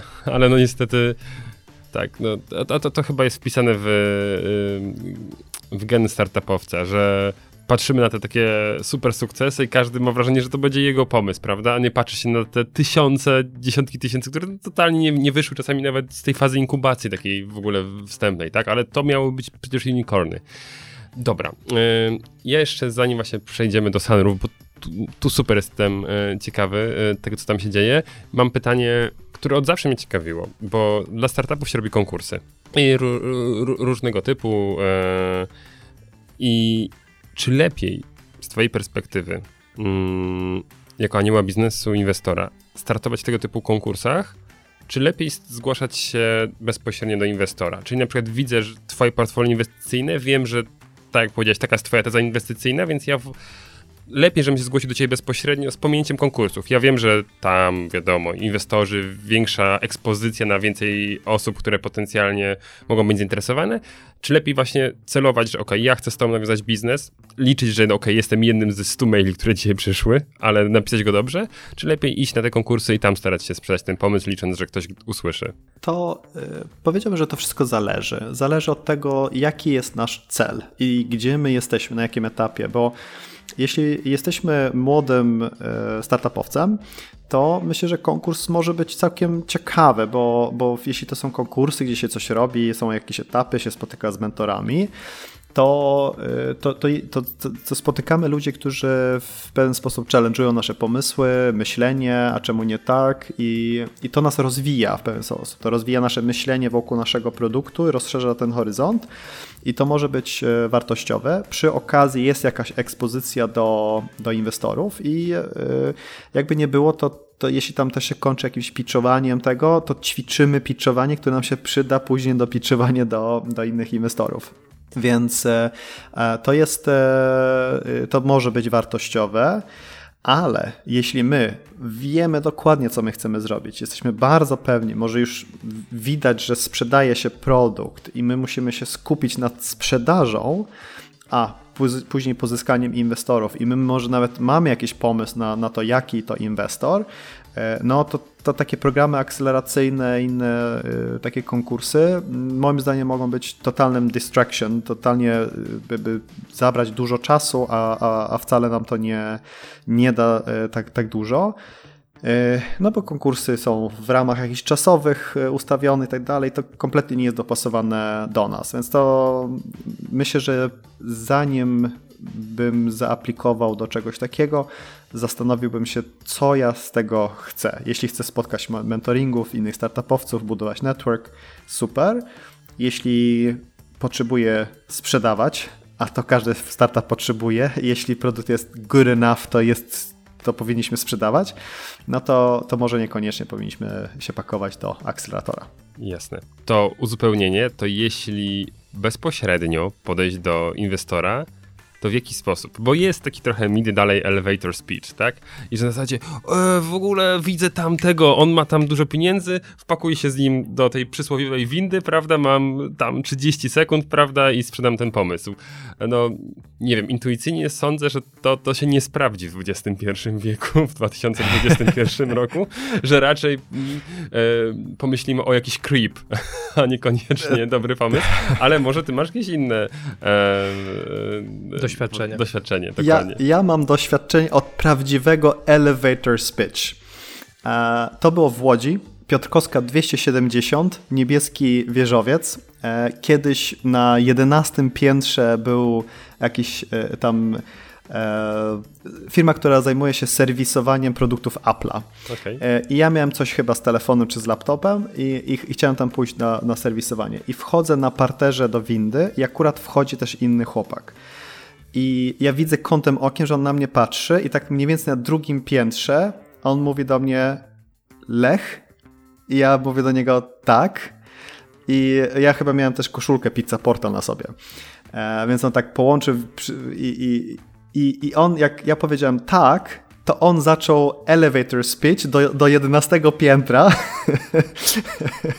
I e, e, on wtedy nie chciał sprzedać swój pomysł, żebym ja zainwestował, ale on chciał, żebym ja na jakimś studenckim coś tam zrobił wystąpienie za free. E, I, e, I jemu się udało. E, on, on, on ja nie wiem, czy on myślał o tym, czy po prostu tak naturalnie to mu poszło, ale, ale to, to, to tak poszło naturalnie, że on, on, yy, on chyba mi się też zapytał, dokąd jadę. Ja mówię 11 piętro. On, on w ogóle nie jechał na 11 piętro, gdzieś indziej tam, tam ale on po prostu przez, do, do 11 piętra zrobił pitch i później mi zostawił. Bardzo mi się to spodobało i faktycznie, faktycznie to, to zrobiłem. Um, a, a czy te, jak, jak pójść do, do, do, inwestorów tak teraz może bardziej tradycyjnie, a nie czatować na nich w, w windach w warszawskich biurowcach i innych, e, to e, Sorry, że przerwę. Musimy... Wyobrażam sobie, że wiesz, masz po prostu wydrukowane zdjęcia, tak jak na przykład na lotnisku poszukiwani, co nie? Tak sobie porównujesz, kto wchodzi do windy. Czekaj, czekaj, ten, a nie, nie, nie, on, on inwestuje w spółki medyczne. A czekaj, ten się zajmuje technologią. Dobra, wbijemy do windy z tym, co nie? Tak, dokładnie, dokładnie. Tak. Pewnie ktoś teraz będzie robił aplikację Face Recognition, która od razu. I to jest pomysł na startup, no. tak, e, Investor Hunter, co nie? tak, tak, tak, tak. No i tam, nie wiem, biurowiec tam ONZ1 nie jest fajny, bo wszystkie VC są tylko do czwartego piętra, nie zdąży zrobić pitcha, to lepsze tamten biurowiec. ale, ale fajną rzecz właśnie powiedziałaś i to, to jest właśnie bardzo istotne, e, to jest to, że trzeba zrozumieć, że fundusz inwestycyjny e, ma jakąś tezę zazwyczaj e, i ta teza może być, że ja inwestuję w takie i takie spółki, to mogą być, nie wiem, tylko technologie, tylko online, tylko marketplace'y, cokolwiek, a też że to jest jakiś etap, czyli to ja nie wiem, early stage seed investment, albo tam nie wiem, Series A, albo tylko serię B i tak dalej, i tak dalej. No i teraz my musimy niestety zrobić jako startupowcy, którzy chcą pozyskać, e, pozyskać finansowanie, musimy zrobić research. Research, że ok, ja teraz chcę zrobić, nie wiem, rundę A e, i e, jakie fundusze są dobre, fajne dla mnie, które mają dobrą renomę, y, inwestują serię A i y, jest prawdopodobieństwo, nie zawsze jest to łatwe, żeby wyczytać ze strony, ale jest prawdopodobieństwo, że im się spodoba nasz pomysł.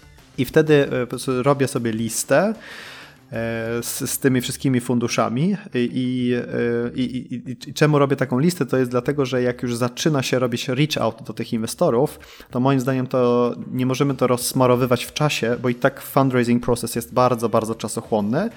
E, jak już zaczynamy pitchować, to dużo lepiej jest, żeby to raczej próbować robić jednocześnie, czyli po prostu jak call center się dzwoni jeden po drugi, umawia się spotkania i się robi pitche bo, bo chcemy jak najszybciej zdobyć jakieś deklaracje, bo jak już zaczynamy dostawać deklaracje, to to pociąga ze sobą takich, takich którzy się wahają albo, albo się zastanawiają. Tak, tak już ktoś powiedział, że chce zainwestować, no to już tam ci, aha, no to fajnie, no to, no to my też chcemy e, nie być sami, tylko z kimś zainwestować.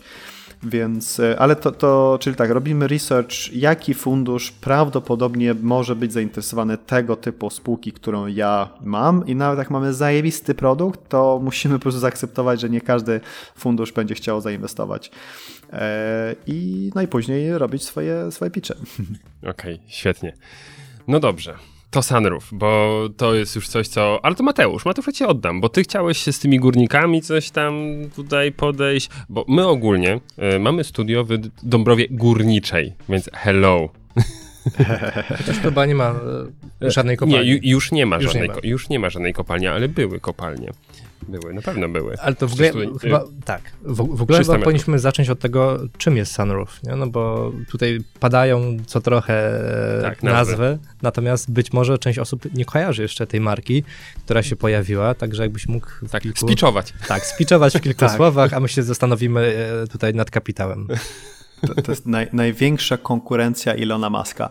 E, tak, Sunroof to jest rozwiązanie dwa w jednym, czyli dach, który ma fotowoltaikę zintegrowaną, czyli produkt, który z jednej strony jest dachem, ale z drugiej strony też jest instalacją fotowoltaiczną w jednym. Czyli już nie trzeba budować najpierw dach, a później na to kłaść panele fotowoltaiczne, które wyglądają okropnie i też y, są droższe. Cały dach plus takie panele to, to wychodzi drożej mamy więcej CO2, bo zużywamy więcej materiałów, więc mamy produkt, który jest bardzo podobnie albo nawet potencjalnie niższa cena i wygląda lepiej e, i ma niższy ślad CO2. E, I, jak, I tak musimy zbudować dach, żeby mieć fotowoltaikę na dachu, to jak się doliczy, ile muszę dodatkowo e, jakby zapłacić, żeby mieć tą aktywną część, no to się okazuje, że stopa zwrotu z, z tego rozwiązania po prostu jest e, no, najlepsza. Nie, nie mhm. wiem, czy ktoś w ogóle może e, zrobić instalację fotowoltaiczną, która szybciej się spłaca niż, niż, niż nasze dachy i to robi, że w Szwecji, gdzie jest mniej słońca, nawet pokrywają cały dach sunroofem. To nie jest tak, że tylko jedna część, tylko po prostu cały dach, bo nawet północna część, która połowę tej energii daje e, w porównaniu do, e, do przeciwnej strony, to, to i tak się opłaca, bo, bo, bo, bo i tak musimy mieć dach, no to dopłacę trochę, mam dach, który będzie mi generował prąd przez kilkadziesiąt lat i jest super. I, i, I, to jest jakby początek, bo jak się zrobi cały dach sunroof, to on produkuje więcej prądu niż dom potrzebuje na ogrzewanie i wszystkie swoje tam nie, lodówki, pralki inne rzeczy. E, I tą nadwyżkę świetnie się wpasuje, jeśli chcemy mieć samochód elektryczny albo hybrydowy. Więc de facto zaczynamy produkować własne paliwo do samochodu i nawet jeśli samochód jest drogi, elektryczny w porównaniu do podobnego, tylko spalinowego, to i tak w czasie to się, to się spłaca. Mój brat ma sunroof, mój brat ma Tesla P100D, E, tu motywuję go, do, żeby zmienił, żeby nie miał Tesli, ale. E, żeby nie sprać konkurencji, rozumiem. Do, dokładnie, dokładnie. Więc tutaj, tutaj mamy dyskusję. Czy, czyżby jakaś zapowiedź swojej marki teraz samochodów jeszcze? no tutaj E, tu, tu, tutaj ostatnio ogłaszaliśmy współpracę z Porsche Interauto, więc e, no, I say no more. Okay. więc tam, tam są, dużo jest, dużo jest ciekawych, fajnych, e, fajnych aut. Więc alternatyw jest bardzo, bardzo dużo fajnych. Um, i, ale tak, wracając do, do, do, do Tesli i mojego brata, i, i on ogólnie dosyć dużo jeździ. E, miał Toyota Hilux i porównał, że po trzech latach wliczając wszystkie rzeczy razem z paliwem, to paliwo jest tak, takim bardzo dużym, istotnym kosztem oczywiście eksploatacyjnym, to jemu jego Tesla P100D wychodzi taniej po trzech latach niż e, jego Toyota Hilux. E, no ale to wszystko właśnie jest e, przez to, że, że produkuje właśnie własny prąd, bo już więcej nie płaci za, za, za paliwo. Więc, więc, więc my, my budując te dachy, które produkują bardzo dużo prądu, jednocześnie e, budujemy naszą infrastrukturę i naszą wirtualną elektrownię, czyli my z czasem staniemy się bardzo dużą międzynarodową elektrownią, gdzie my będziemy e, pomagali i zarządzali prądem, który jest wytwarzany przez dachów naszych klientów. To, to jest nasz biznes. Dzisiaj się skupiamy na tym, żeby bardzo szybko rozwijać i, i sprzedawać Sunroof. Jest to już w kilku krajach, Szwecja, Polska, Niemcy. Pierwszy dach powstał już w Szwajcarii, zaczynamy mieć pierwsze zamówienia z Włoch, z Hiszpanii. Wczoraj rozmawialiśmy z Francją, patrzymy na Stany Zjednoczone. Już jeden ze wspólników, który zresztą ma obywatelstwo E, amerykańskie będzie się przeprowadzał do Stanów Zjednoczonych najprawdopodobniej za, za kilka miesięcy, więc e, szykujemy się na podbój świata. Okej. Okay. Elektrownia, bo to już mnie zaciekawiło. E, chcecie iść w tym kierunku, albo no właśnie może innym co Tauron, czyli w momencie, kiedy no właśnie pojawia się nadwyżka wyprodukowanego prądu, no oni ją gromadzą, tak przechowują, no i dwa, na przykład 20% z tego co pamiętam Tauron pobiera za to energii.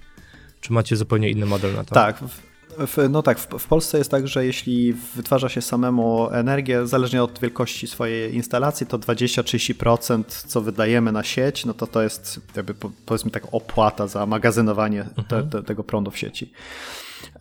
My dla naszych klientów będziemy wstawiać baterie, my też prawdopodobnie będziemy mieć jakby część własnej infrastruktury, co oznacza, że my chcemy, żeby 100% prądu, który jest wytwarzany u naszych klientów, był wykorzystany dla korzyści klienta. E, ale to nie chodzi o to, że on sam musi to wszystko skonsumować, bo my ewentualnie będziemy w stanie sprzedawać tą nadwyżkę komuś innemu. Czyli można powiedzieć, że z jednej strony całe zarządzanie prądem, gdzie magazynować, kiedy i tak dalej. A, a z drugiej strony y, też y, handel energią, czyli w, w, Polsce to mm, może jeszcze w tym roku będziemy y, spółką, która ma koncesję na obrót energią i to, to by oznaczało, że, że my możemy faktycznie odsprzedawać sąsiadowi czy tam komuś innemu ten, ten, ten prąd. E, więc, więc tak, to, to, to w taki sposób to e, wygląda. Mhm. Przykład Tesli, to jeszcze tylko tak dopowiem, e, ale bardziej pod względem aut, tak? No bo Elon Musk jakiś czas temu gdzieś tam ogłosił, że w zasadzie w pewnym momencie auta mają stać autonomiczne, no i w zasadzie te auta powinny zarabiać na nas, czyli jeśli my siedzimy w pracy, to to auto powinno jeździć, przewozić pasażerów i w zasadzie my na tym powinniśmy zarabiać to troszeczkę takie podejście też jak wasze, tak? Czyli no właśnie, mamy nadwyżkę czegoś, no więc zarabiamy na tym i pytanie, idąc dalej, czy też myśleliście i czy w ogóle ma sens tego typu pomysł, żeby na przykład wprowadzać punkty do ładowania, gdzie de facto dana osoba, e, nie wiem, jeśli ma dom, przed wjazdem ktoś może podjechać sobie autem, tak naprawdę doładować auto elektryczne, e, czyli to jest e, energetyczne pod względem bio, a dwa druga tak. osoba zarabia. E, tak, e, rozmawiamy, może szybsze będzie, mm, e, bo rozmawiamy z sieciami, które mają znaczy sieci stacji ładowania, no i oni koncepcyjnie też, no ten prąd nie powinien pochodzić z węgla, tylko też Dokładnie. być ekologiczny. Więc my rozmawiamy z nimi, żeby właśnie nadwyżka prądu, którą nie magazynujemy w domu i gdzieś mamy ją wysyłać, to żeby ją wysyłać właśnie do stacji ładowania. E, I my wtedy możemy zrobić też e, w ogóle taką koncepcję, że e, że klient, który sobie wyprodukował prąd u, siebie i jedzie właśnie do takiej stacji ładowania, no to on de facto no, nie płaci? Mo może wrócić do, mhm nie, nie płaci po prostu za, za, za paliwo w tej ładowarce, no bo to jest w sumie jego prąd, tak w cudzysłowie. Czyli twój prąd to... w każdej ładowarce. Ojejku. Dokładnie. No, ale to jest fajne, bo, bo, bo, no bo czemu nie? W sensie, no jeśli produkuję i mam więcej prądu, a potrzebuję ładować nie u siebie w domu czy gdzieś indziej, no to, no to, no to tak to powinno być, prawda? Ja wydaję ten prąd i go sprzedaję dla innych, e, no ale jak tam też jadę i, i ładuję, no to mogę sobie odebrać swój prąd, który, który tam, tam jest. Dużo takich koncepcji się dzieje. My rozmawiamy też z producentami pojazdów elektrycznych, bo nie tylko chodzi o samochody elektryczne. I my też będziemy się wpinać tutaj w ich baterie, e, czyli jak klient e, e, kupi sobie jak klient sobie kupi taki odpowiedni samochód elektryczny, no to my będziemy w stanie, żeby używać jego baterie w, też w całej tej naszej układance jako, jako magazyn to, to, to jest koncepcja, że budujemy w ogóle całą taką infrastrukturę, czyli faktycznie, ale jeśli ktoś będzie miał możliwość, żeby e, jakby przedłużać, przedłużać i kabelek sobie na płocie położyć, żeby ktoś mógł załadować, to, to, jest taka możliwość, to nie ma w ogóle problemu z tym. To, to bardziej jest, czy, czy faktycznie chce so, sobie zrobić na podwórku punkt ładowania. To ja mam od razu pytanie odnośnie tych warunków prawnych, czyli mm, no właśnie, bo powiedziałeś, że w Polsce te 30-20%, ale czy tego typu wizja, o której ty wcześniej mówiłeś, jest możliwa w Polsce albo w innych państwach, gdzie no właśnie te przepisy nie są tak bardzo liberalne? Faktycznie przepisy w różnych krajach są, są bardzo różne i to jest na pewno bardzo trudne do nawigowania e, w różnych krajach. W Polsce faktycznie wygląda to też niekorzystnie. E, ale e, tak jak wspomniałem, jeśli my będziemy mieć koncesję na obrót energią, to my mamy sposoby na to, żeby wtedy wziąć 100% tej energii. Można w cudzysłowie my odkupujemy od klienta y, tą, tą, tą energię i on nie traci nic, on dostaje de facto tą, tą wartość, a my mamy tą energię i możemy ją albo sprzedawać z powrotem do klienta, bo, bo zużywa, bo chce mieć e, na swoje rzeczy, albo wysyłamy ją dalej. Więc to, to moim zdaniem jest to do zrobienia. W tym roku chcemy to udowodnić, że w Polsce to też będzie działało. Trzymamy kciuki. Ja chciałem podpytać troszkę o te kraje, bo powiedziałeś e, e, Szwecja, Polska, e, że teraz w Szwajcarii powstał i powiedziałeś, powiedziałeś, że rozmawiacie z krajami Europy Południowej, prawda? Tak powiedzmy szeroko. Zawsze mi się dachy solarne, czy ogólnie panele solarne kojarzyły właśnie z tymi krajami południowymi, bo tam jest po prostu dużo słońca. A no Polska, no to tak, no u nas z tym słońcem to tak, no okej, okay, dzisiaj akurat jest, jak nagrywamy. Ale jest smog też jeszcze. Tak, ale jest smog, który na pewno będzie ograniczał e, przepływ tych promieni. I nie wiem, czy to jest już tak zaawansowana technologia, że nawet w krajach, które powiedzmy nie są um, tak bardzo szczególnie nasłonecznione i tak um, błogosławione tym ciepełkiem od, od, od, od, od naszej gwiazdy, e, czy to też yy, będzie działało, czy, czy, czy to po prostu chodzi o to, że to jest aż takie pokrycie dachu, że nawet jesteśmy w stanie wyciągnąć to z tego? Czy to jest jedno i drugie? To, to, to, to, to działa. To my, my w Szwecji mamy na razie większość e, zrealizowanych projektów. E, najbardziej północny dach, który zrobiliśmy, jest prawie że na e, kole podbiegunowym. E, okay. I to, to jest miks, że nasza technologia e, jest efektywna bardzo i powierzchnia. Jakby te dwie rzeczy robią, że faktycznie tyl, że i tak bardzo dużo prądu produkujemy z, z tego dachu, nawet jeśli to jest północna Skandynawia. Inna ciekawostka, bo my też robiliśmy fasady Mhm. Więc możemy pokryć fasadą e, i, i, i zrobić taki fotowoltaiczną fasadę. I przy jednym eksperymencie, który robiliśmy, taki projekt badawczo-rozwojowy, jeden z pierwszych, czy pierwszy projekt, który realizowaliśmy w Szwecji, to tam e, okazało się, że zimą nagle widzimy na odczytach, że fasada produkuje więcej prądu niż żeśmy się spodziewali. Bardzo dziwne. E, I, I zaczęliśmy sprawdzać, no ale co, może to jest coś źle szytuje, jakiś błąd gdzieś ten. Tak, a śnieg? tutaj okazuje się, że śnieg odbijał światło na fasadę pod dobrym kątem i, e, i, i to, był, e, i to, to był tutaj taka niespodzianka. No, no to, to, to wow, to po prostu... E szacun za taką technologię w takim razie, e, że tak to wszystko działa. No dobra, to na końcu mm, myślę, że musimy zmierzać pomalutku do, do, do, do, do, do finału naszej rozmowy, to Mateusz w końcu weź tych swoich górników wyciągnij i powiedz, co tam chodziło, chyba, że coś jeszcze ja mam, chcesz. Ja mam dwa szybkie pytania. Okay. Jak opowiadałeś odnośnie właśnie tych kwestii ekonomicznych, rozumiem, że waszym idealnym klientem to jest klient, który albo jest w fazie dopiero projektu, na przykład e, jeśli mówimy o budowie domu, albo jest na etapie, gdzie dopiero, dopiero ten dach będzie trzeba pokryć i zamknąć. E, czy no właśnie, czy nastawiacie się też na klientów, którzy stwierdzą, ok, to rozbieramy dach, kładziemy ten solarny? E, tak, faktycznie jest to, to tak, że jeśli my planujemy budowę domu czy budynku, bo my też robimy komercyjne e, obiekty, to, no to, to, to wtedy można jakby na, na, etapie planowania zaplanować sunroof zamiast nie wiem, blachodachówkę czy inne materiały, a w kontekście, y, jak, jeśli ktoś ma dom czy budynek ze starym dachem, no to czasami jest nawet tak, że w ogóle firmy fotowoltaiczne tradycyjne nie chcą kłaść tam fotowoltaikę, albo to nie ma sensu, może nie mówią nam, ale nie ma sensu, bo, bo dociążą dach, który już jest stary i będzie musiał wymagać e, remontu. E, no to wtedy jest lepiej wyremontować e, ten, ten dach i wtedy jest dużo, dużo lepiej, żeby właśnie znowu, żebyśmy my weszli i zrobili nasz dach niż na najpierw budować dach, a później na to kłaść brzydkie panele. Więc najlepiej się to sprawdza właśnie przy remontach albo przy nowym budownictwie. E, no jeśli ja mam nowo wybudowany dom, świeży dach, no to nie ma sensu go zrywać i budować coś nowego, aczokolwiek e, może, może kilka klientów takich też się znajdzie za, za niedługo, dlatego że my chcemy wprowadzić e, jeszcze w tym roku produkt, gdzie dach sam będzie się sfinansował. E, czyli płacisz za dach złotówkę i e, prąd, który wytwarza, my go będziemy zabierać i będziemy nim obracać i wartość jakby tego prądu, który dostajemy e, za free go handlujemy, no to, to, to tym spłaca klient swój, swój dach. Czyli jakby dach sam się spłaca prądem, który wytwarza, no i po spłaceniu siebie no to już 100% prądu jest, jest klienta.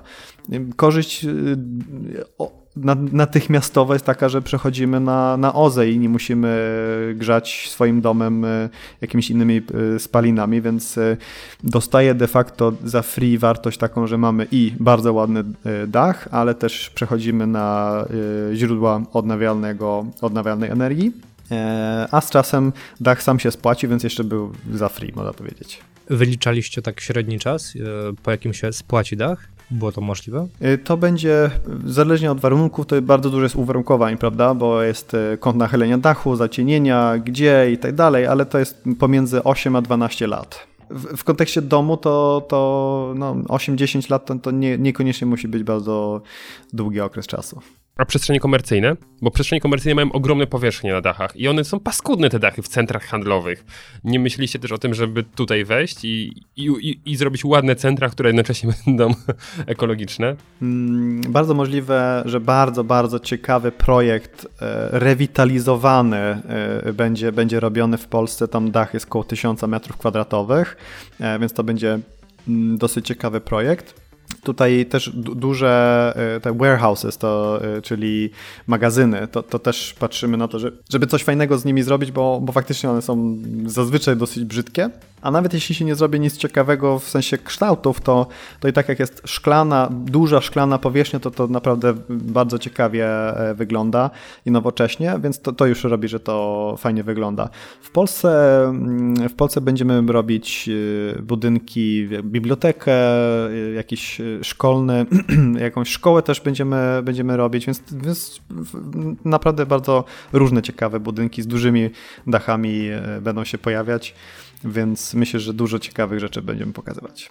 Okej, okay, to ciekawostka. Jakiś czas temu przeczytałem, że poszukujesz 10 tysięcy górników. Możesz rozwinąć temat? tak, tak. E, nie na teraz wszystkich, ale z czasem.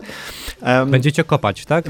Bitcoiny. Wy, wyli, wyliczyłem, wyliczyłem e, ogólnie, jeśli nam się z, jakby zmaterializuje nasze, nasze plany, to my ogólnie będziemy potrzebować około 10 tysięcy osób, które będą pracować e, jakby w Sunroof albo w, połączone z, ze Sunroofem.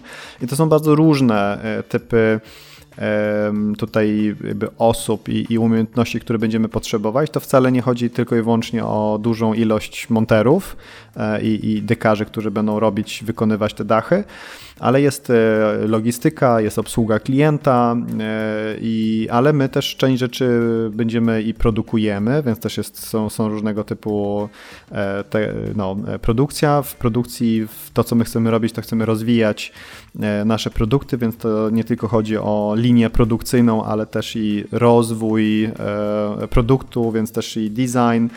E, no ale też wspomniałem o całej tej wirtualnej elektrowni, więc e, jest bardzo duża ilość informatyków potrzebna. Robimy urządzenia, które one żeby to wszystko się spinało, to one muszą potrafić się łączyć z różnymi urządzeniami, jak baterie, jak pompy ciepła, inne rzeczy i je sterować, więc tutaj y, nawet jeśli inne firmy robią sterowniki, pompy ciepła, to my musimy mieć własny sterownik, który to robi. Mamy go, ale go potrzebujemy rozwijać, więc tu też jest bardzo dużo rzeczy, które potrzebujemy e, mieć. A jeśli chodzi o baterie w ogóle, no to wspomniałem, że rozmawiamy i, i wchodzimy w współpracę z producentami pojazdów elektrycznych. I one z czasem będą miały problem taki, że bateria się zdegraduje 20-30%. To spowoduje, że ona już nie działa jako e, e, no, zasięg po prostu tego pojazdu będzie, będzie słaba. I to oznacza, że trzeba będzie wymienić, ale bateria nadal będzie miała bardzo du dużą pojemność i to, co my chcemy e, zobaczyć, to jest, czy my możemy zrobić tak zwane e, second life batteries, czyli brać te i je przepakowywać w cudzysłowie. Więc bardzo dużo... Podobno już to działa na jakimś stadionie, na, na jakimś stadionie piłkarskim. Tak, więc jest bardzo dużo rzeczy, które potrzebujemy. E, z Rybnikiem rozmawialiśmy, mamy plan szkoleń, mamy kilku górników, którzy stoją w kolejce do, do, do tego i chcemy zobaczyć, czy jesteśmy w stanie, żeby połączyć tą, ten transition z właśnie górnictwa do, do nowych technologii i wszystkim znaleźć nowe zadania. Super. Dobrze. Trzymamy to, kciuki za to. to. Bardzo mocno trzymamy w takim razie. Ja myślę, że to nie jest przypadek, e, że już w paru miejscach w sieci pojawiają się takie trzy nazwiska. Bezos, Musk i Kaniu. jak, ci, jak, jak ci to brzmi dobrze? brzmi bardzo dobrze. brzmi bardzo dobrze. Ale nie wiem, co okay. ten Kaniu tam robi. E, z tego, co ja obserwowałem, to zaczepia maska co, e, co chwilę. Ale faktycznie, życzymy ci tego, żeby nie, no myślę, że to już po, poniekąd tak jest, tak, że Sunroof faktycznie konkurencją dla e, dachów solarnych Tesli, tak, bo on, oni też e, gdzieś tam o, o, tym myślą. Więc miejmy nadzieję, że wasze skupienie wygra z tam rozdrobnionym biznesem i, i będziemy mogli e, mówić o, o, takim e, mass market success. E, I unicornie. I unicornie, takim zdecydowanie. Więc dziękujemy ci bardzo za poświęcony czas i no i co, i życzymy powodzenia. E, jeśli ktoś by chciał e, więcej e, posłuchać treści od siebie, to w, w, w linkach do odcinka znajdziecie e, link do strony Lecha i, i, i, też jego książki, także będziemy polecać bardzo. I dzisiaj gościem odcinka był Elon Musk, e, Lech Kaniuk. A prowadzili go dla Was Mateusz Majk i Michał Kucharski. Przedsiębiorcy z wyboru. Podcast dla naznaczonych biznesem. Porady, studium przypadków, nowinki, analizy, dyskusje, rozmowy, opinie. Dobrze cię słyszymy. Posmyraj. Posmyraj gąbeczkę. Tak. No, mamy co? Posmyraj gąbeczkę.